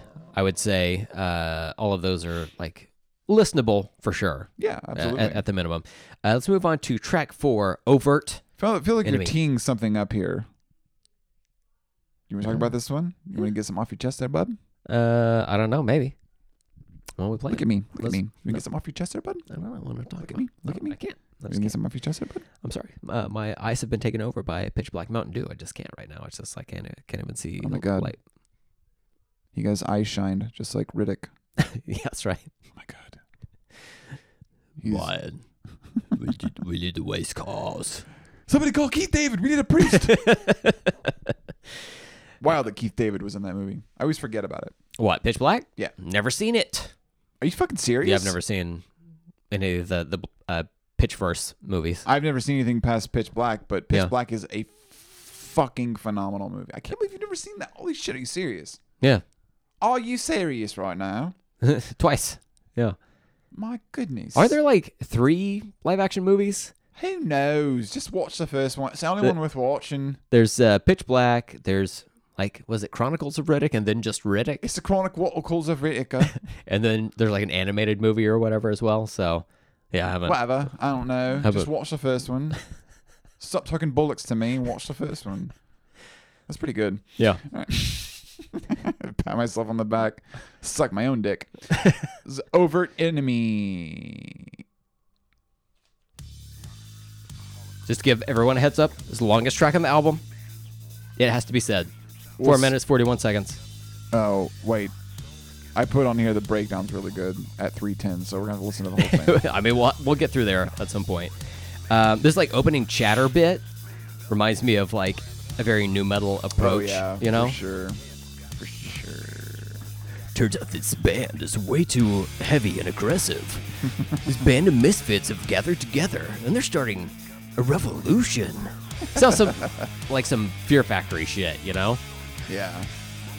See, I think this is some devil's. That's some of the devil's piss. The devil's progression, whatever. Devil music, like that note progression.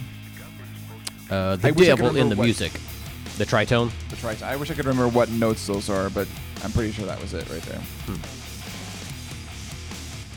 This has got a little bit of a new metal-y vibe, a little crunchy, a little chuggy. A lot of people don't know this. The devil's notes are just A, B, and C. It's just first ones. Blew my mind. You don't even get to the D in devil. You didn't even make it that far. I like the melody of this verse, but I wish it didn't have that like processing of the vocal, you know? It's got something going on there. And that again seems like a very like nu metal thing, but yeah, I don't know enough about Slayer's earlier music to know if they've done shit like this before, but I don't know, from like an engineering perspective, maybe they were like, oh, this is kind of like what people are doing now. Let's try this. Yeah. Let's just try something different. It's like we had somebody in here earlier that was doing this exact same thing. Uh-huh. Do you want to do it, Slayer? His name was Scooter Cold, and yeah, Scooter Cold. Mm-hmm. I don't get that. What does that mean? Scooter was this vocalist from the band Cold. Oh, what? No, I got you. Huh. Yeah, I forgot about that. Scooter Ward. Or I purposely is cold. Shoved it out of my brain.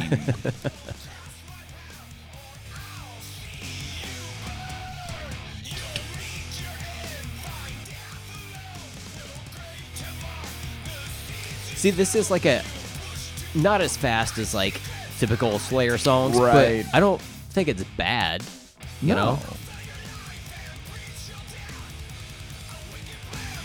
Little double bass. Mm-hmm. Like, I understand that it's... I hear this solo fucking rips. Saying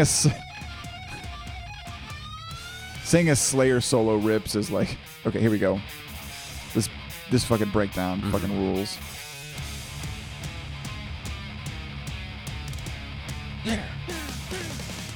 And devil worship. Get it.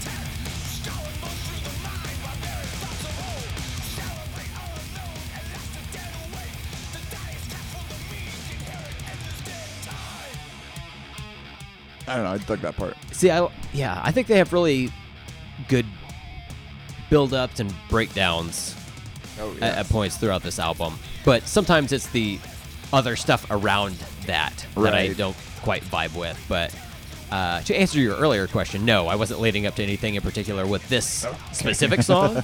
But like, you know, later parts of the album, I'm just like, what is this? Yeah.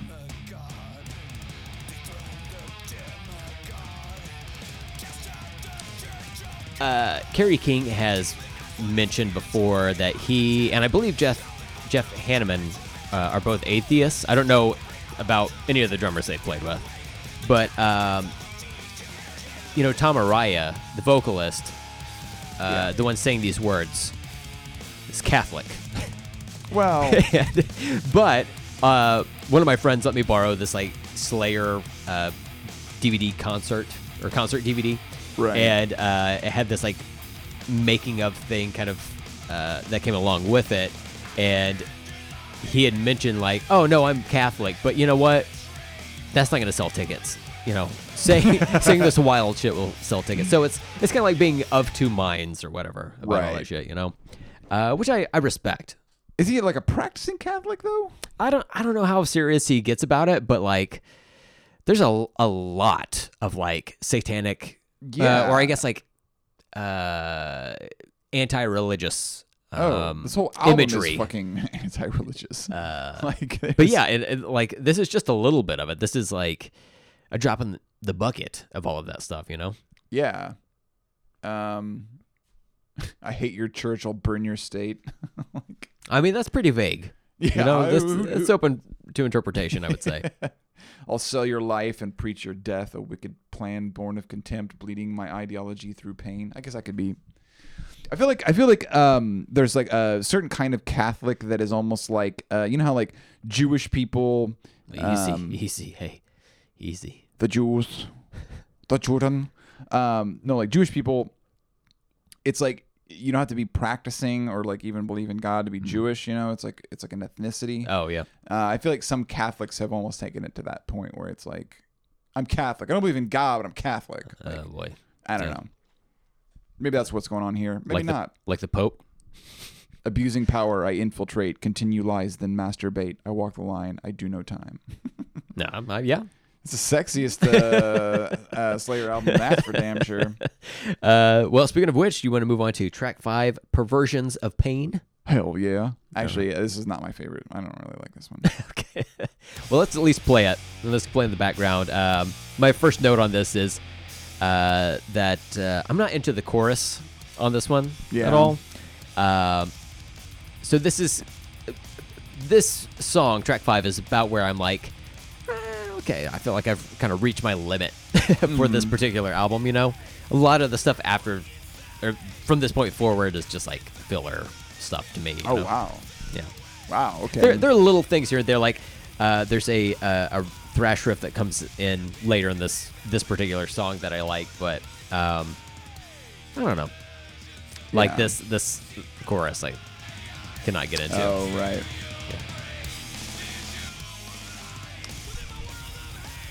I have on my notes pretty meh until 140. I don't remember what happens at 140.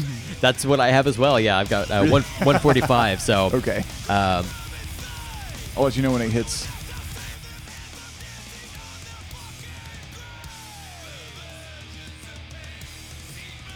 Yeah, it's definitely different. Mm-hmm.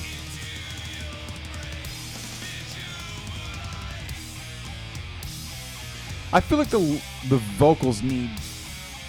Like, they need to, like, really track those vocals up. Like, layer them or something. Because there's several times where it's just him and it sounds really hollow and empty. I feel like if he would have, like, you know, like, layered up his vocal. Is this that part? It's almost there. Okay. Here we go. Yeah. Right. No! Yeah. There we go. Yeah. That's fucking Slayer right there. That's the Slayer I know. Like, you want to see this, like, some squares, like, walk into a metal club in a movie. You want this part of the song to be playing, you know? It's like, oh, okay.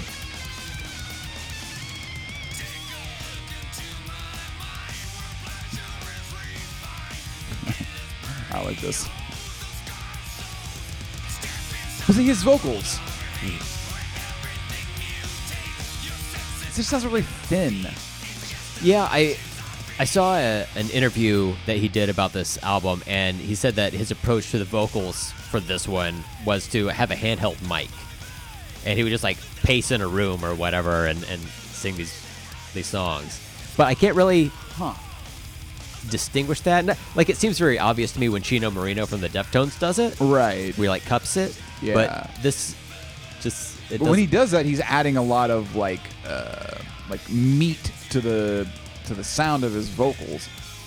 Okay, this is layering right there. But I feel like a lot of the times, like, especially when you got that much shit going on musically in the background, if you're just doing like one single vocal track, and for people who maybe don't know, when you record, when you sing something in like a professional recording studio, you don't just sing one part. Like, you may sing that exact same part, exact same note, exact same melody, everything. You may sing that like 4 or 5 times, like the singer will, and they just literally lay them all on top of each other, and that gives it this big fleshed out feeling. Makes your vocals sound. It can cover up imperfections. It makes it sound meatier. Like, and that's true with most instruments that aren't the drums, like guitar. Like, so you'll play your guitar part, then you'll go back over. You'll play the exact same guitar part. You may record it 4 or 5 times and just all layered on top of each other. Makes it sound big and full. Again, covers up some of the mistakes. And they definitely do that with vocals. What's weird about this album is it doesn't seem like they really did that, except for like in a couple little spots. And I was noticing that when I was coming over here today, because I had it cranked up in my car, and I'm like, his vocals are getting like just drowned out and just kind of like sinking into the mix. And I feel like if they had done some more layering, maybe he didn't want to do it. Excuse me, for some reason. God damn! But he should have. I'm having problems swallowing today for some weird reason. Oh God, is that hiccups? Not hiccups. Jesus Christ! It's a portent of things to come. It is hiccups. All right. Well, on that note, I will say that another thing people don't know about, like, unless you're a musician who has recorded in a like even a semi-professional capacity. You may not know this, but as we're also saying, if you're a vocalist or a guitarist, you know, in any other instrumentation, typically you take a couple of passes over things, you know, get those notes hammered out and whatnot. However, whenever it comes to tracking drums, all that typically happens is the drummer sets up all of their equipment, all their drums, all the stands, all the cymbals, all of that shit, sits down, and the engineer says, okay, hit your snare, boom, okay, and then first tom, boom, second tom, boom, third tom, boom, perfect, okay, and they go through all the drums, kick drum, they go through all the cymbals, all of that shit, you hit everything once, and then they're like, okay, that's a wrap, we'll put the drums together. Yep. Don't even worry about it. Uh-huh. And that's how drums are made. Yep. A lot of people don't know that. That's how babies are made, too. Hey, man, if you do it right, hell yeah, dude. If you're doing it right, then, you know, it's good. God damn it. Fucking hiccups. Son of a bitch. Well, sounds like you love to hate those hiccups, Ross. So let's move on to track 6, which is Love to Hate. I put on this one, got new metal vibes, big time on this one. That's so interesting that you say that, because I have thoughts on this one. Like right now, new metal as fuck, right? Like it just it has this like feel to it, like it fits in with all of the stuff that we grew up with. But got kind of a punk vibe. See, this is the one where I was like, oh, is Tom Araya trying to be a rapper here? Oh yeah. Yeah, for sure. You hear it? And then also, like, I feel like the song wants to groove, but it can't quite get there. Yeah, it's very manic. Yeah, like, it feels like the... I put in my notes, I feel like the drums are too white.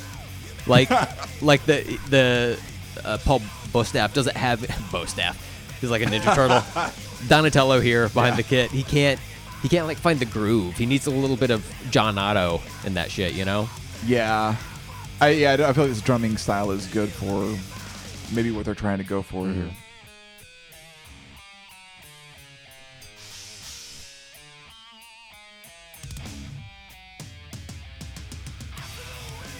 I also put on here that it definitely picks up towards the end. On this song? Yeah. Interesting.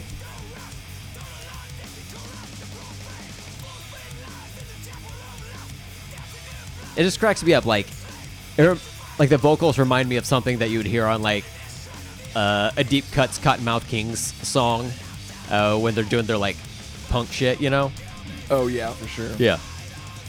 They got the humble gods in the studio with them.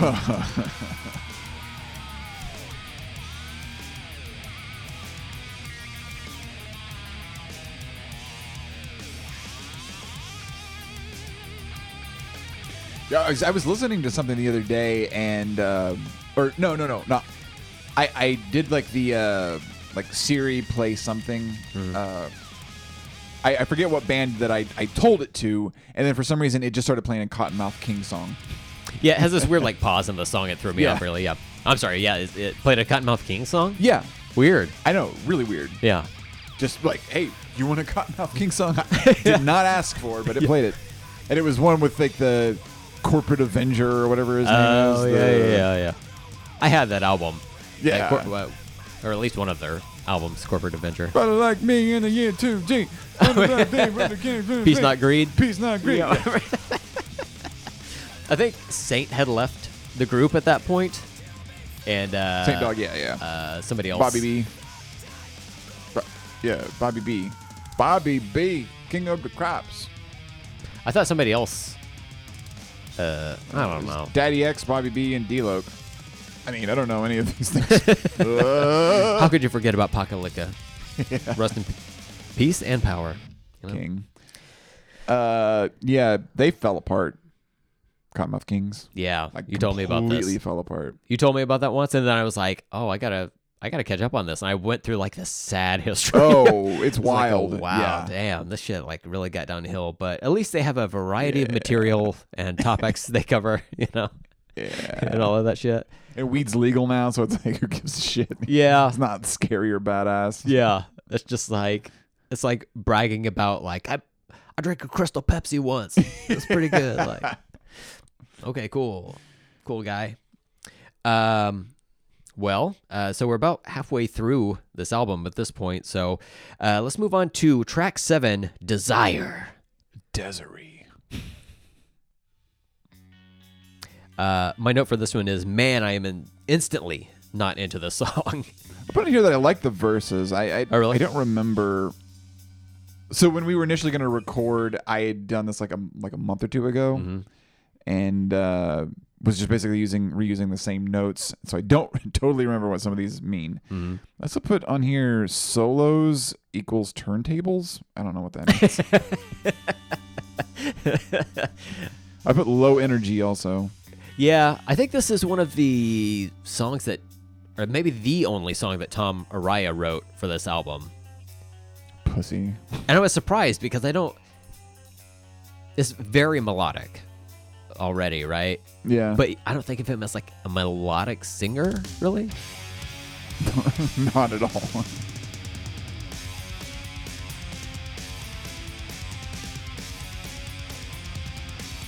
Like, it's not bad.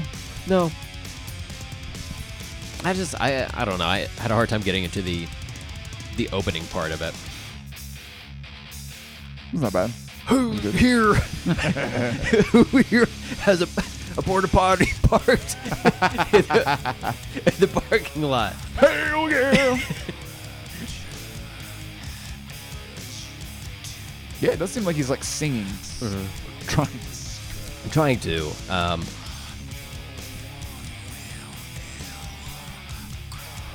I wonder if this is one where like the rest of the band was like, all right, you can do one. Like, you know? It's going to be right in the middle. Yeah. Let's see what the...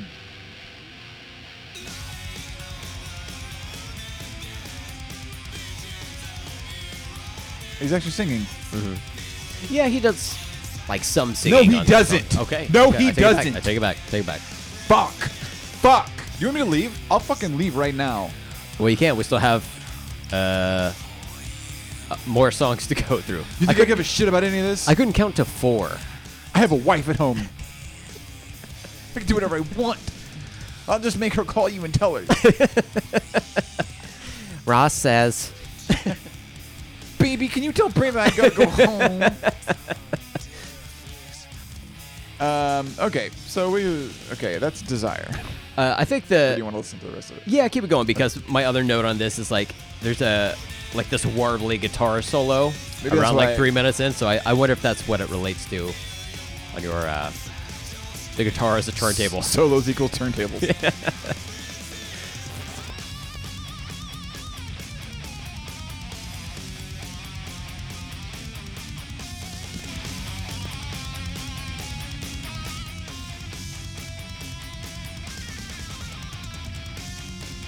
Yeah. Yeah, see, turntables. Wait, we're coming up to it. I don't know what I meant by that. I mean, that sounds like a classic solo, but I think this...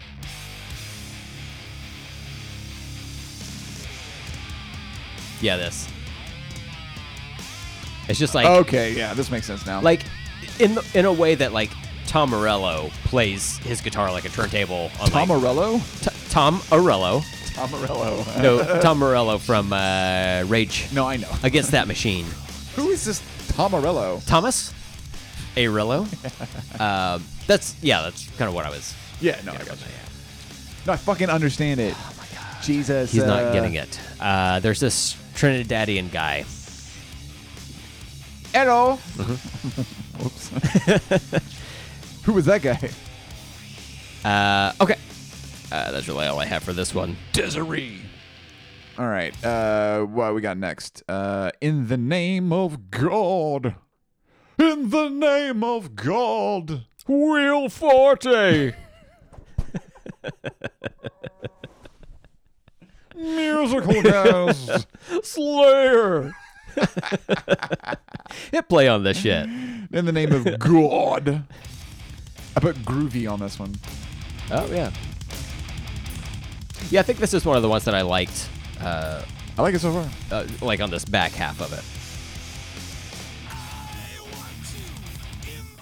Yeah, because the vocals are layered on this, because he does this like normal stressed out version of vocals, but also it's like an undertone of listen. Yeah. See, there you go. Like he's just like talking underneath it.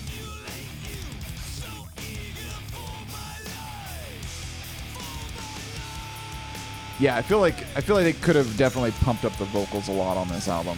And then like one of the guitarists was like, "I like what you're doing with the vocals. What if I did that on a guitar solo?" Oh fuck yeah! This fucking rules. This is fucking awesome. This is fucking awesome. Mm-hmm. I love this song. I think on Apple Music when I was listening to this, it credited that solo to Kerry King, so I guess he like just overdubbed it or whatever. Yeah. I don't know. I think it's fucking cool. I like when that happens.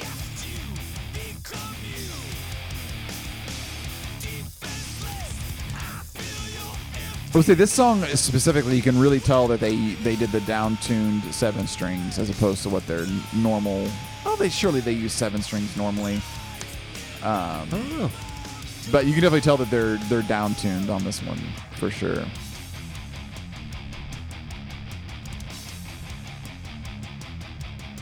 That's weird. I guess I never really thought about it. I was under the assumption that maybe they just used six-string guitars, but I mean, it stands to reason, right?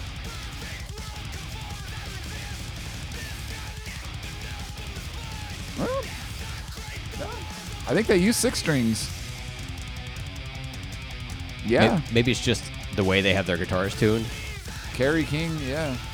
Well, they specifically use, I think, seven strings on this album only. But yeah, I'm looking at pictures here, and it looks like they're all playing six strings. So, even the drummer? Yeah, fucking yeah, man. See, I like this ending a lot. This is like cool. He does this thing in some other Slayer songs where he just like repeats the same thing, and it's like it becomes like a mantra. Yeah. And I like that a lot here as well. But also, I feel like at a certain point, the song wants to end, but it keeps going. It has too many endings, like in fucking Lord of the Rings or whatever. Yeah, it sounds like a totally different song. I like it, though. Mm-hmm. It's a good breakdown. It's almost as good as the breakdown I had last month. Where my head case is at. Who wants to go cry in the shower? Where are my sad fucks?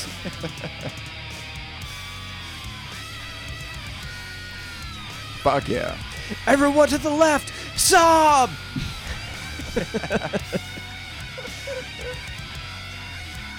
Wait for your wife to go to work so you can cry. All right. Yeah, I dig that song. You know, one of the things that I like about thrash is that you can just have these like quick fucking songs. Yeah. You don't have to like overthink it or whatever. Right. Which is like some of my favorite Slayer shit is just like kind of in and out. Like if you listen to Reign in Blood, like I think a good chunk of those are like 2-minute songs or whatever, yeah, you know? Yeah, yeah. It just like zips by, and kind of that's really all you need for aggressive music sometimes is like you want to leave people wanting more a little bit. And I feel like some of this album kind of overstays its welcome on certain tracks or whatever. Yeah. But for this next song, track 9, this sumbitch is 2 minutes, 16 seconds. And I got to this and I was like, okay, this might be a goddamn jam. Goddamn jam? Goddamn jam. GDJ? Yeah, exactly. I saw the name of this and I was like, scrum, like rugby? Yes. Oh, I was like, scrum, like the word cum, but with an S and an R associated with it as well. Cum bum. Yeah. No, this song is literally about rugby.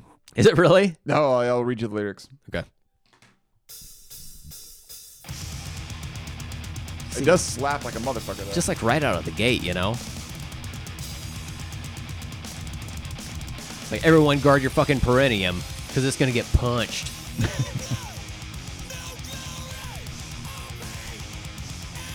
See, those vocals just sound so thin. Imagine if he had like just one other where he's like screaming right alongside it. Do you think they just sound dry? Like maybe there's not any reverb on them or whatever. You know what I'm saying? Like maybe. Oh, see, like this weird guitar effect is like it's so like Power Rangers. Yeah, a little bit. Rangers. You know what? I fucking love this song even more now. So the verse is full contact, why I live and breathe, sidestepping all the human debris, headstrong, I know that I'll prevail, face down in my arena, you will fail. That's pretty fucking funny. I wonder if it's like happenstance that it's about rugby? No, it's got head-to-head, eye-to-eye, human pile of proven pride, ripping flesh, spinning key, sacrifice for glory, baseline, goal line, overtime, kill time. Like someone was like a huge rugby fan, and they like brought those lyrics to the band, and they were like, I mean, like, you're gonna have to change these up a little bit. So like, make it seem evil. You know what a scrum is, don't you? Is that like the like walking like huddle? Yeah. See, just like everything about this song is just like, yeah, it's fucking fun. Fucking get it. This is like the most banger of a song that's on this album, I think. Yeah. Just like front to back, just full of energy and just constantly moving, you know? Yeah. Love it.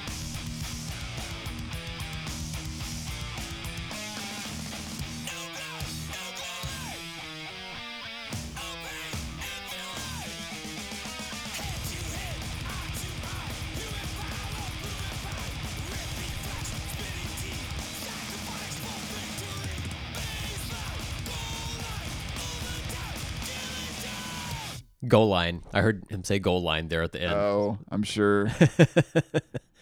Yep. Baseline, goal line, overtime, killing time. Yeah, it's definitely about about rugby. I mean, at the very end, he just screams touchdown. Yeah. Goal! Well, next up, anything else you want to say on that one? No, I was going to say we can move on to track 10 if you would like. Screaming from the Sky. Okay. So I'm going to say Mark McGrath, then I'm going to point at you and I want you to listen real close. Okay. All right. Okay. How about you point at me but also say fly so the listener will know. Okay. Yeah.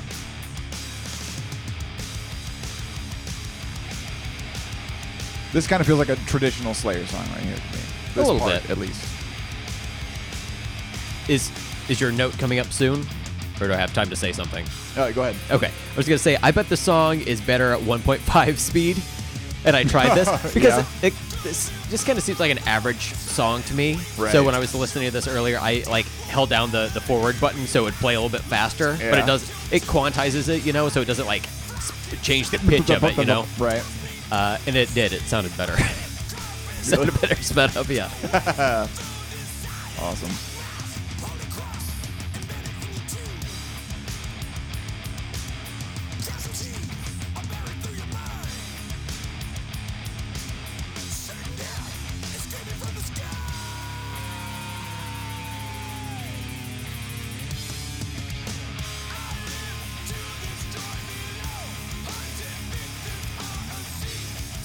Got a nice groove on it. A little bit, yeah.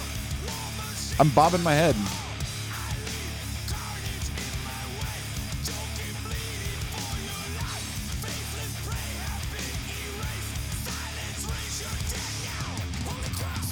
Okay. Fly. Okay. There we go.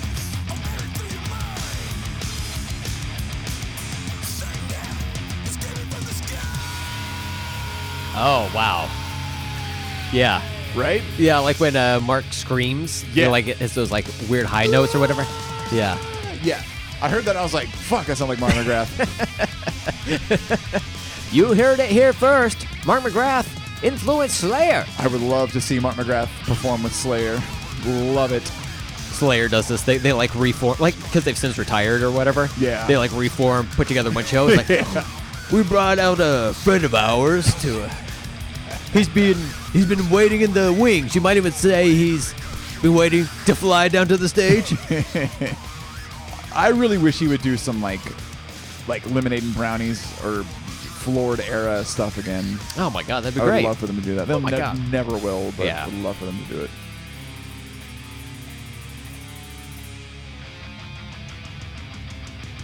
Yeah, it's got that big spooky guitar. That's Slayer. This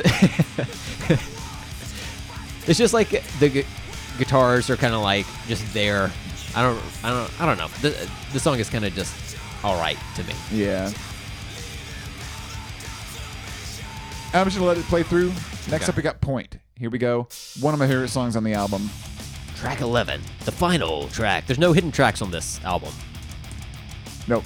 This song just fucking slaps though. I love this song. My note on this one is, I think this is a decent song, but I'm kind of over the album at this point. That's fair. But come on. Yeah, that's good. That was a good song. Because as I was typing this note out earlier, I got to this point and the song was like, oh, that's pretty good. Like, it reminds me of like Reign in Blood or something. Like it's just got this big epic, like demonic feel to it. It does have this like wandering out into the battlefield. Yeah, exactly. Epicness to it. Which is my favorite Slayer is that, like charging into battle. Yeah.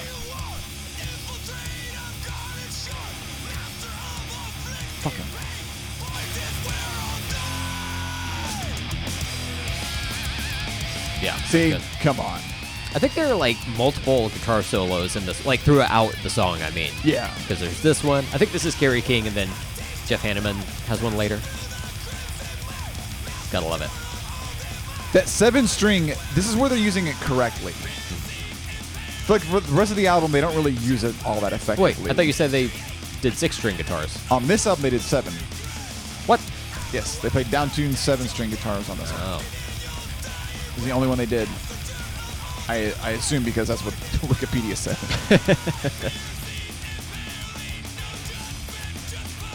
Oh, you know what? We never talked about the album cover. Oh yeah, there's a white guy on it. It seems like the most new metal version of a Slayer album that you could get, right? Yeah. So it's got an imposing figure on it, but it kind of seems like this guy is the guy who's like on the shadow of the Korn album, the very first Korn album, you know? He's the one that like abducted the girl and then like is in the background with the second Korn album. He looks so nice though. If you really look up at his face close up. He kind of reminds me of Papa Emeritus from the band Ghost. I don't know if you're familiar with that band, but I don't like Ghost. Yeah. I feel like they're an acquired taste. I'm kind of hit and miss on some of their stuff. Yeah. I don't think I've ever heard anything that I enjoyed at all from them. They just seem, I don't know. I don't like it.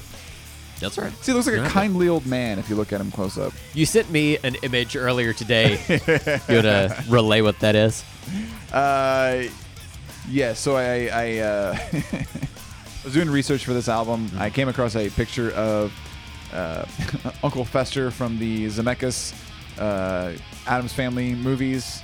Was that by Zemeckis? Robert Zemeckis? No. Oh, fuck. You better check us your Zemeckis.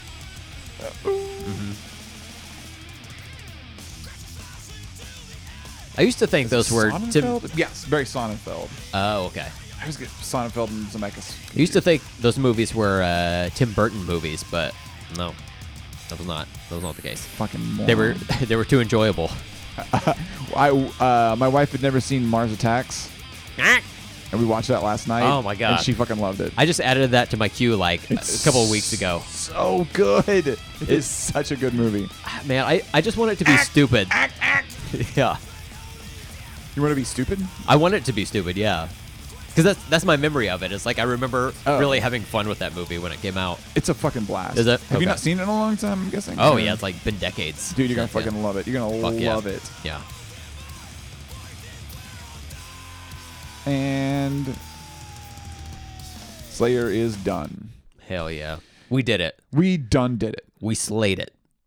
So again, no Christian Slayered, no hidden tracks on this. There's some like European or Japanese bonus tracks on those releases, but we're not gonna worry about those. I'm not that invested in that. So what do we think about this album? Like, how are you feeling about Diabolus in Musica by Slayer? Are we giving it our ratings? You can if you want to jump directly into that, or if you want to give your thoughts and then do a rating. I think that's normally how we did it. Yeah, I gotta remember. It's been like a while.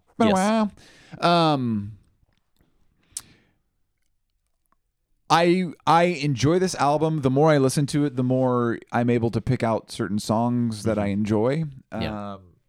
Like the first time I listened to it, I was kind of like, it's like with anything, a lot of it kind of blends together. But the more I've listened to it, the more like a certain select few songs have really stuck out. That last one, Point, really fucking love that song a lot. Probably my favorite song on the album, I'm gonna say. Okay, yeah. Because it just goes hard as fuck, dude. It goes hard as fuck. And it's the Slayer that, again, I'm not a Slayer. I enjoy Slayer, but I'm not like a expert at them by any means. Mm-hmm. But the stuff that I love, the stuff that I like, I love, Right. And so this album right here, being that I'm not as well versed in some of their other stuff, I enjoy this album. There's a couple songs on here, whatever. Mm-hmm. No album's perfect, except for $3 Bill Y'all. Of course. As far as ratings, 0 to 7 new metal guitar strings is how we rate these albums for new listeners. I'm gonna give it a 5. Okay, I think it's respectable. That's a solid score. Mm-hmm. Yeah. Mm-hmm. I don't know how much I agree with it being labeled as nu metal. Yeah, there's a couple songs. There's a couple like not even songs. There's like a couple little elements of nu metal in there. Yeah, I think this album is similar to like the Stabbing Westward album, where it's just like this is like type of music that got it has some flourishes of nu metal on it. It's not just like a pure nu metal album. It's not a nu metal album. Yeah.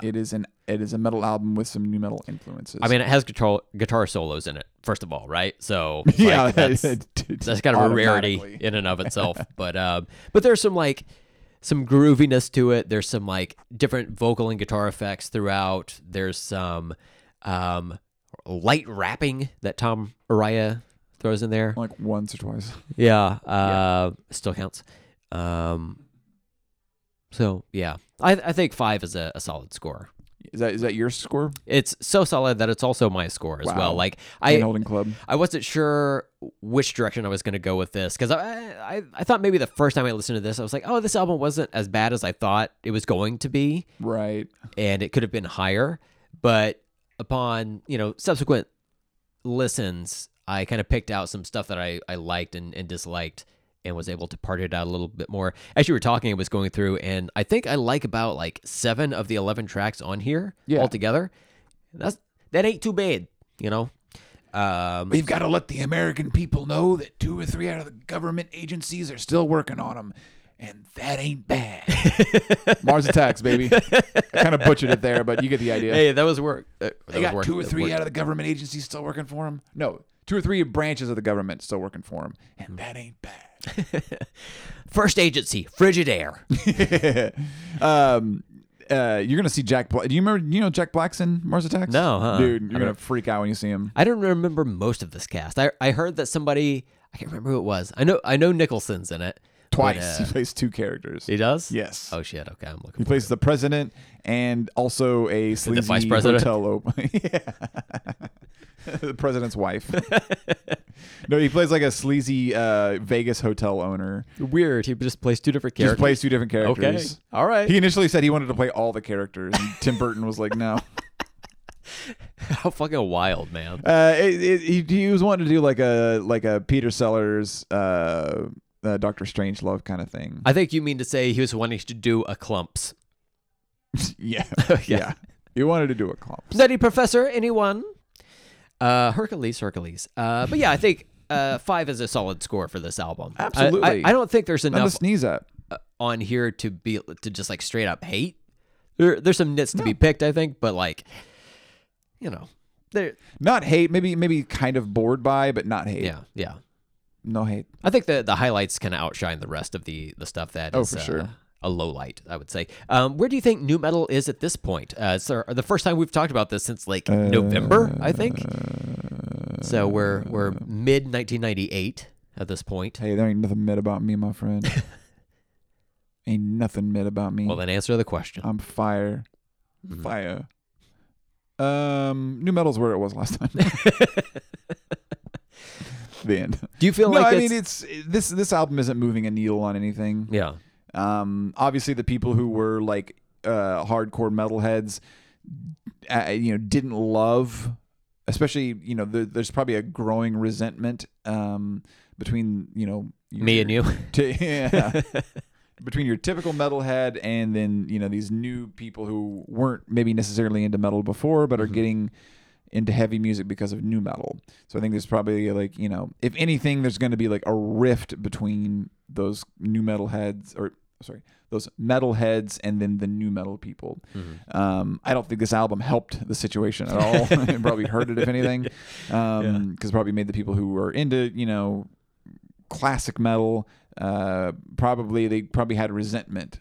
Sound from what I understand, like they had resentment towards Slayer for trying to jump on a trend. Well, like I said, like nothing ventured, nothing gained. Maybe who gives a shit? It's Slayer's mind. Like they were like, well, let's try something. Let's see if we can get some more fans. Like we're already a fairly huge band at that point, right? So, or maybe they just liked. Maybe they heard some Korn and they were like, hey, I kind of like how this guitar grooves a little bit. Let's see if we can like incorporate that. Yeah. It may not have been so craven as to be like, let's jump on this bandwagon to try to get money. Yeah. They don't seem like the kind of people who are like money focused necessarily. Yeah, they don't seem too wildly concerned about that. No. Like I feel like if that were the case, they would definitely reduce the amount of anti-religious ideology. Cut a few pentagrams out of the stage. What should we name our next album? God Hates Us All? Maybe workshop it. Let's cut up Jesus Christ and put him on the cover. Yeah, maybe that will work. That'll sell some albums. Rivers of Blood, what do you say? Okay, well, hey, asked and answered, We can only ask the question and then answer it to the best of our ability. So for listeners who are coming back to the show or maybe new people who are jumping on, welcome or welcome back. You can email us at nudispod. I'm sorry. I said the at in the wrong spot. nudispod@gmail.com. Follow us on Twitter and Instagram @nudispod. And then check out the Nudist Colony Spotify playlist. And there's a link to that sumbitch directly in the show notes here. So if you have Spotify, you can add this to your favorites, I guess. I don't quite know how that works. But you can just add it, and then as we go through, we will add songs and albums to that playlist, and it will automatically just show up in your playlist. Yeah, yeah, there you go. And not to say you can't find these albums yourself, but no, you're not allowed to. Sometimes it's easier just to like go to where we've done the work for you. Exactly. Sometimes there are like multiple versions of albums, and you're like, which one? And we're like, I don't fucking know. We're like, hey kid, we got you. Speaking of the Spotify playlist and adding the new album to it, the next album we'll be discussing is something I was shocked and appalled that you were aware of before we started recording, and that you knew what the next album would be. Do you want to tell the listeners what the next album is? System of a Down. That's right. Their debut album. What is the name of it? It's self-titled. Self-titled? Okay. Yeah. Self-titled, System of a Down. Mm-hmm. Sugar! It's the one with a hand on it. Yes. Mm-hmm. Coming to get you. Like the train back in the old days on the movie theater screens. Yeah. Scariest movie I ever fucking saw in my life. Don't be scared. It's not a real hand. I mean, it is a real hand, but it's not going to get you. Don't worry. I think if you put some candy in that hand, something special happens. I don't know. We'll have to find out. Handy. A handy. That's pretty much to jack you off. Ladies, get jacked off by Surge. I'll flip through your pussy with my finger. Flip through it like all them books I'm reading. So yes, the self-titled System of a Down album is the next one that we will be discussing on the next whole numbered episode of the show. So episode 19, we'll discuss that. That is in 2 weeks from this episode being released. And come back for that one. Were you going to say something? No, I was going to make a dumb joke. Keep going. In between that, we'll talk about some other bullshit. We haven't really hammered out the details on that. But if you want to stick around for that on the following week, then, hey, you know, come back. We'll hang out. We'll have a good time. Yeah. And then, we'll talk about System of a Down. Again, that album is already in our Spotify playlist, so go check them shits out. It's already there, people. Yep. All right. Well, I think I'm tapped out. I think we're both tapped out. We've gotten to a point of being over 2 hours on this episode. So classic in DC. We've done it again. So this is one thing that this going forward, obviously, we're going to be breaking. We're going to be jumping straight into the album, or we're going to be just doing kind of a bullshit ramble.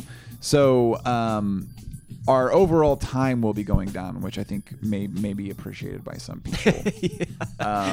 You won't have to listen to all this bullshit, and 2 hours, it's fine. But just stick with us, people. We'll hold your hand. Yeah. I wanna hold your hand. I wanna get it fucked. Bye. Bye.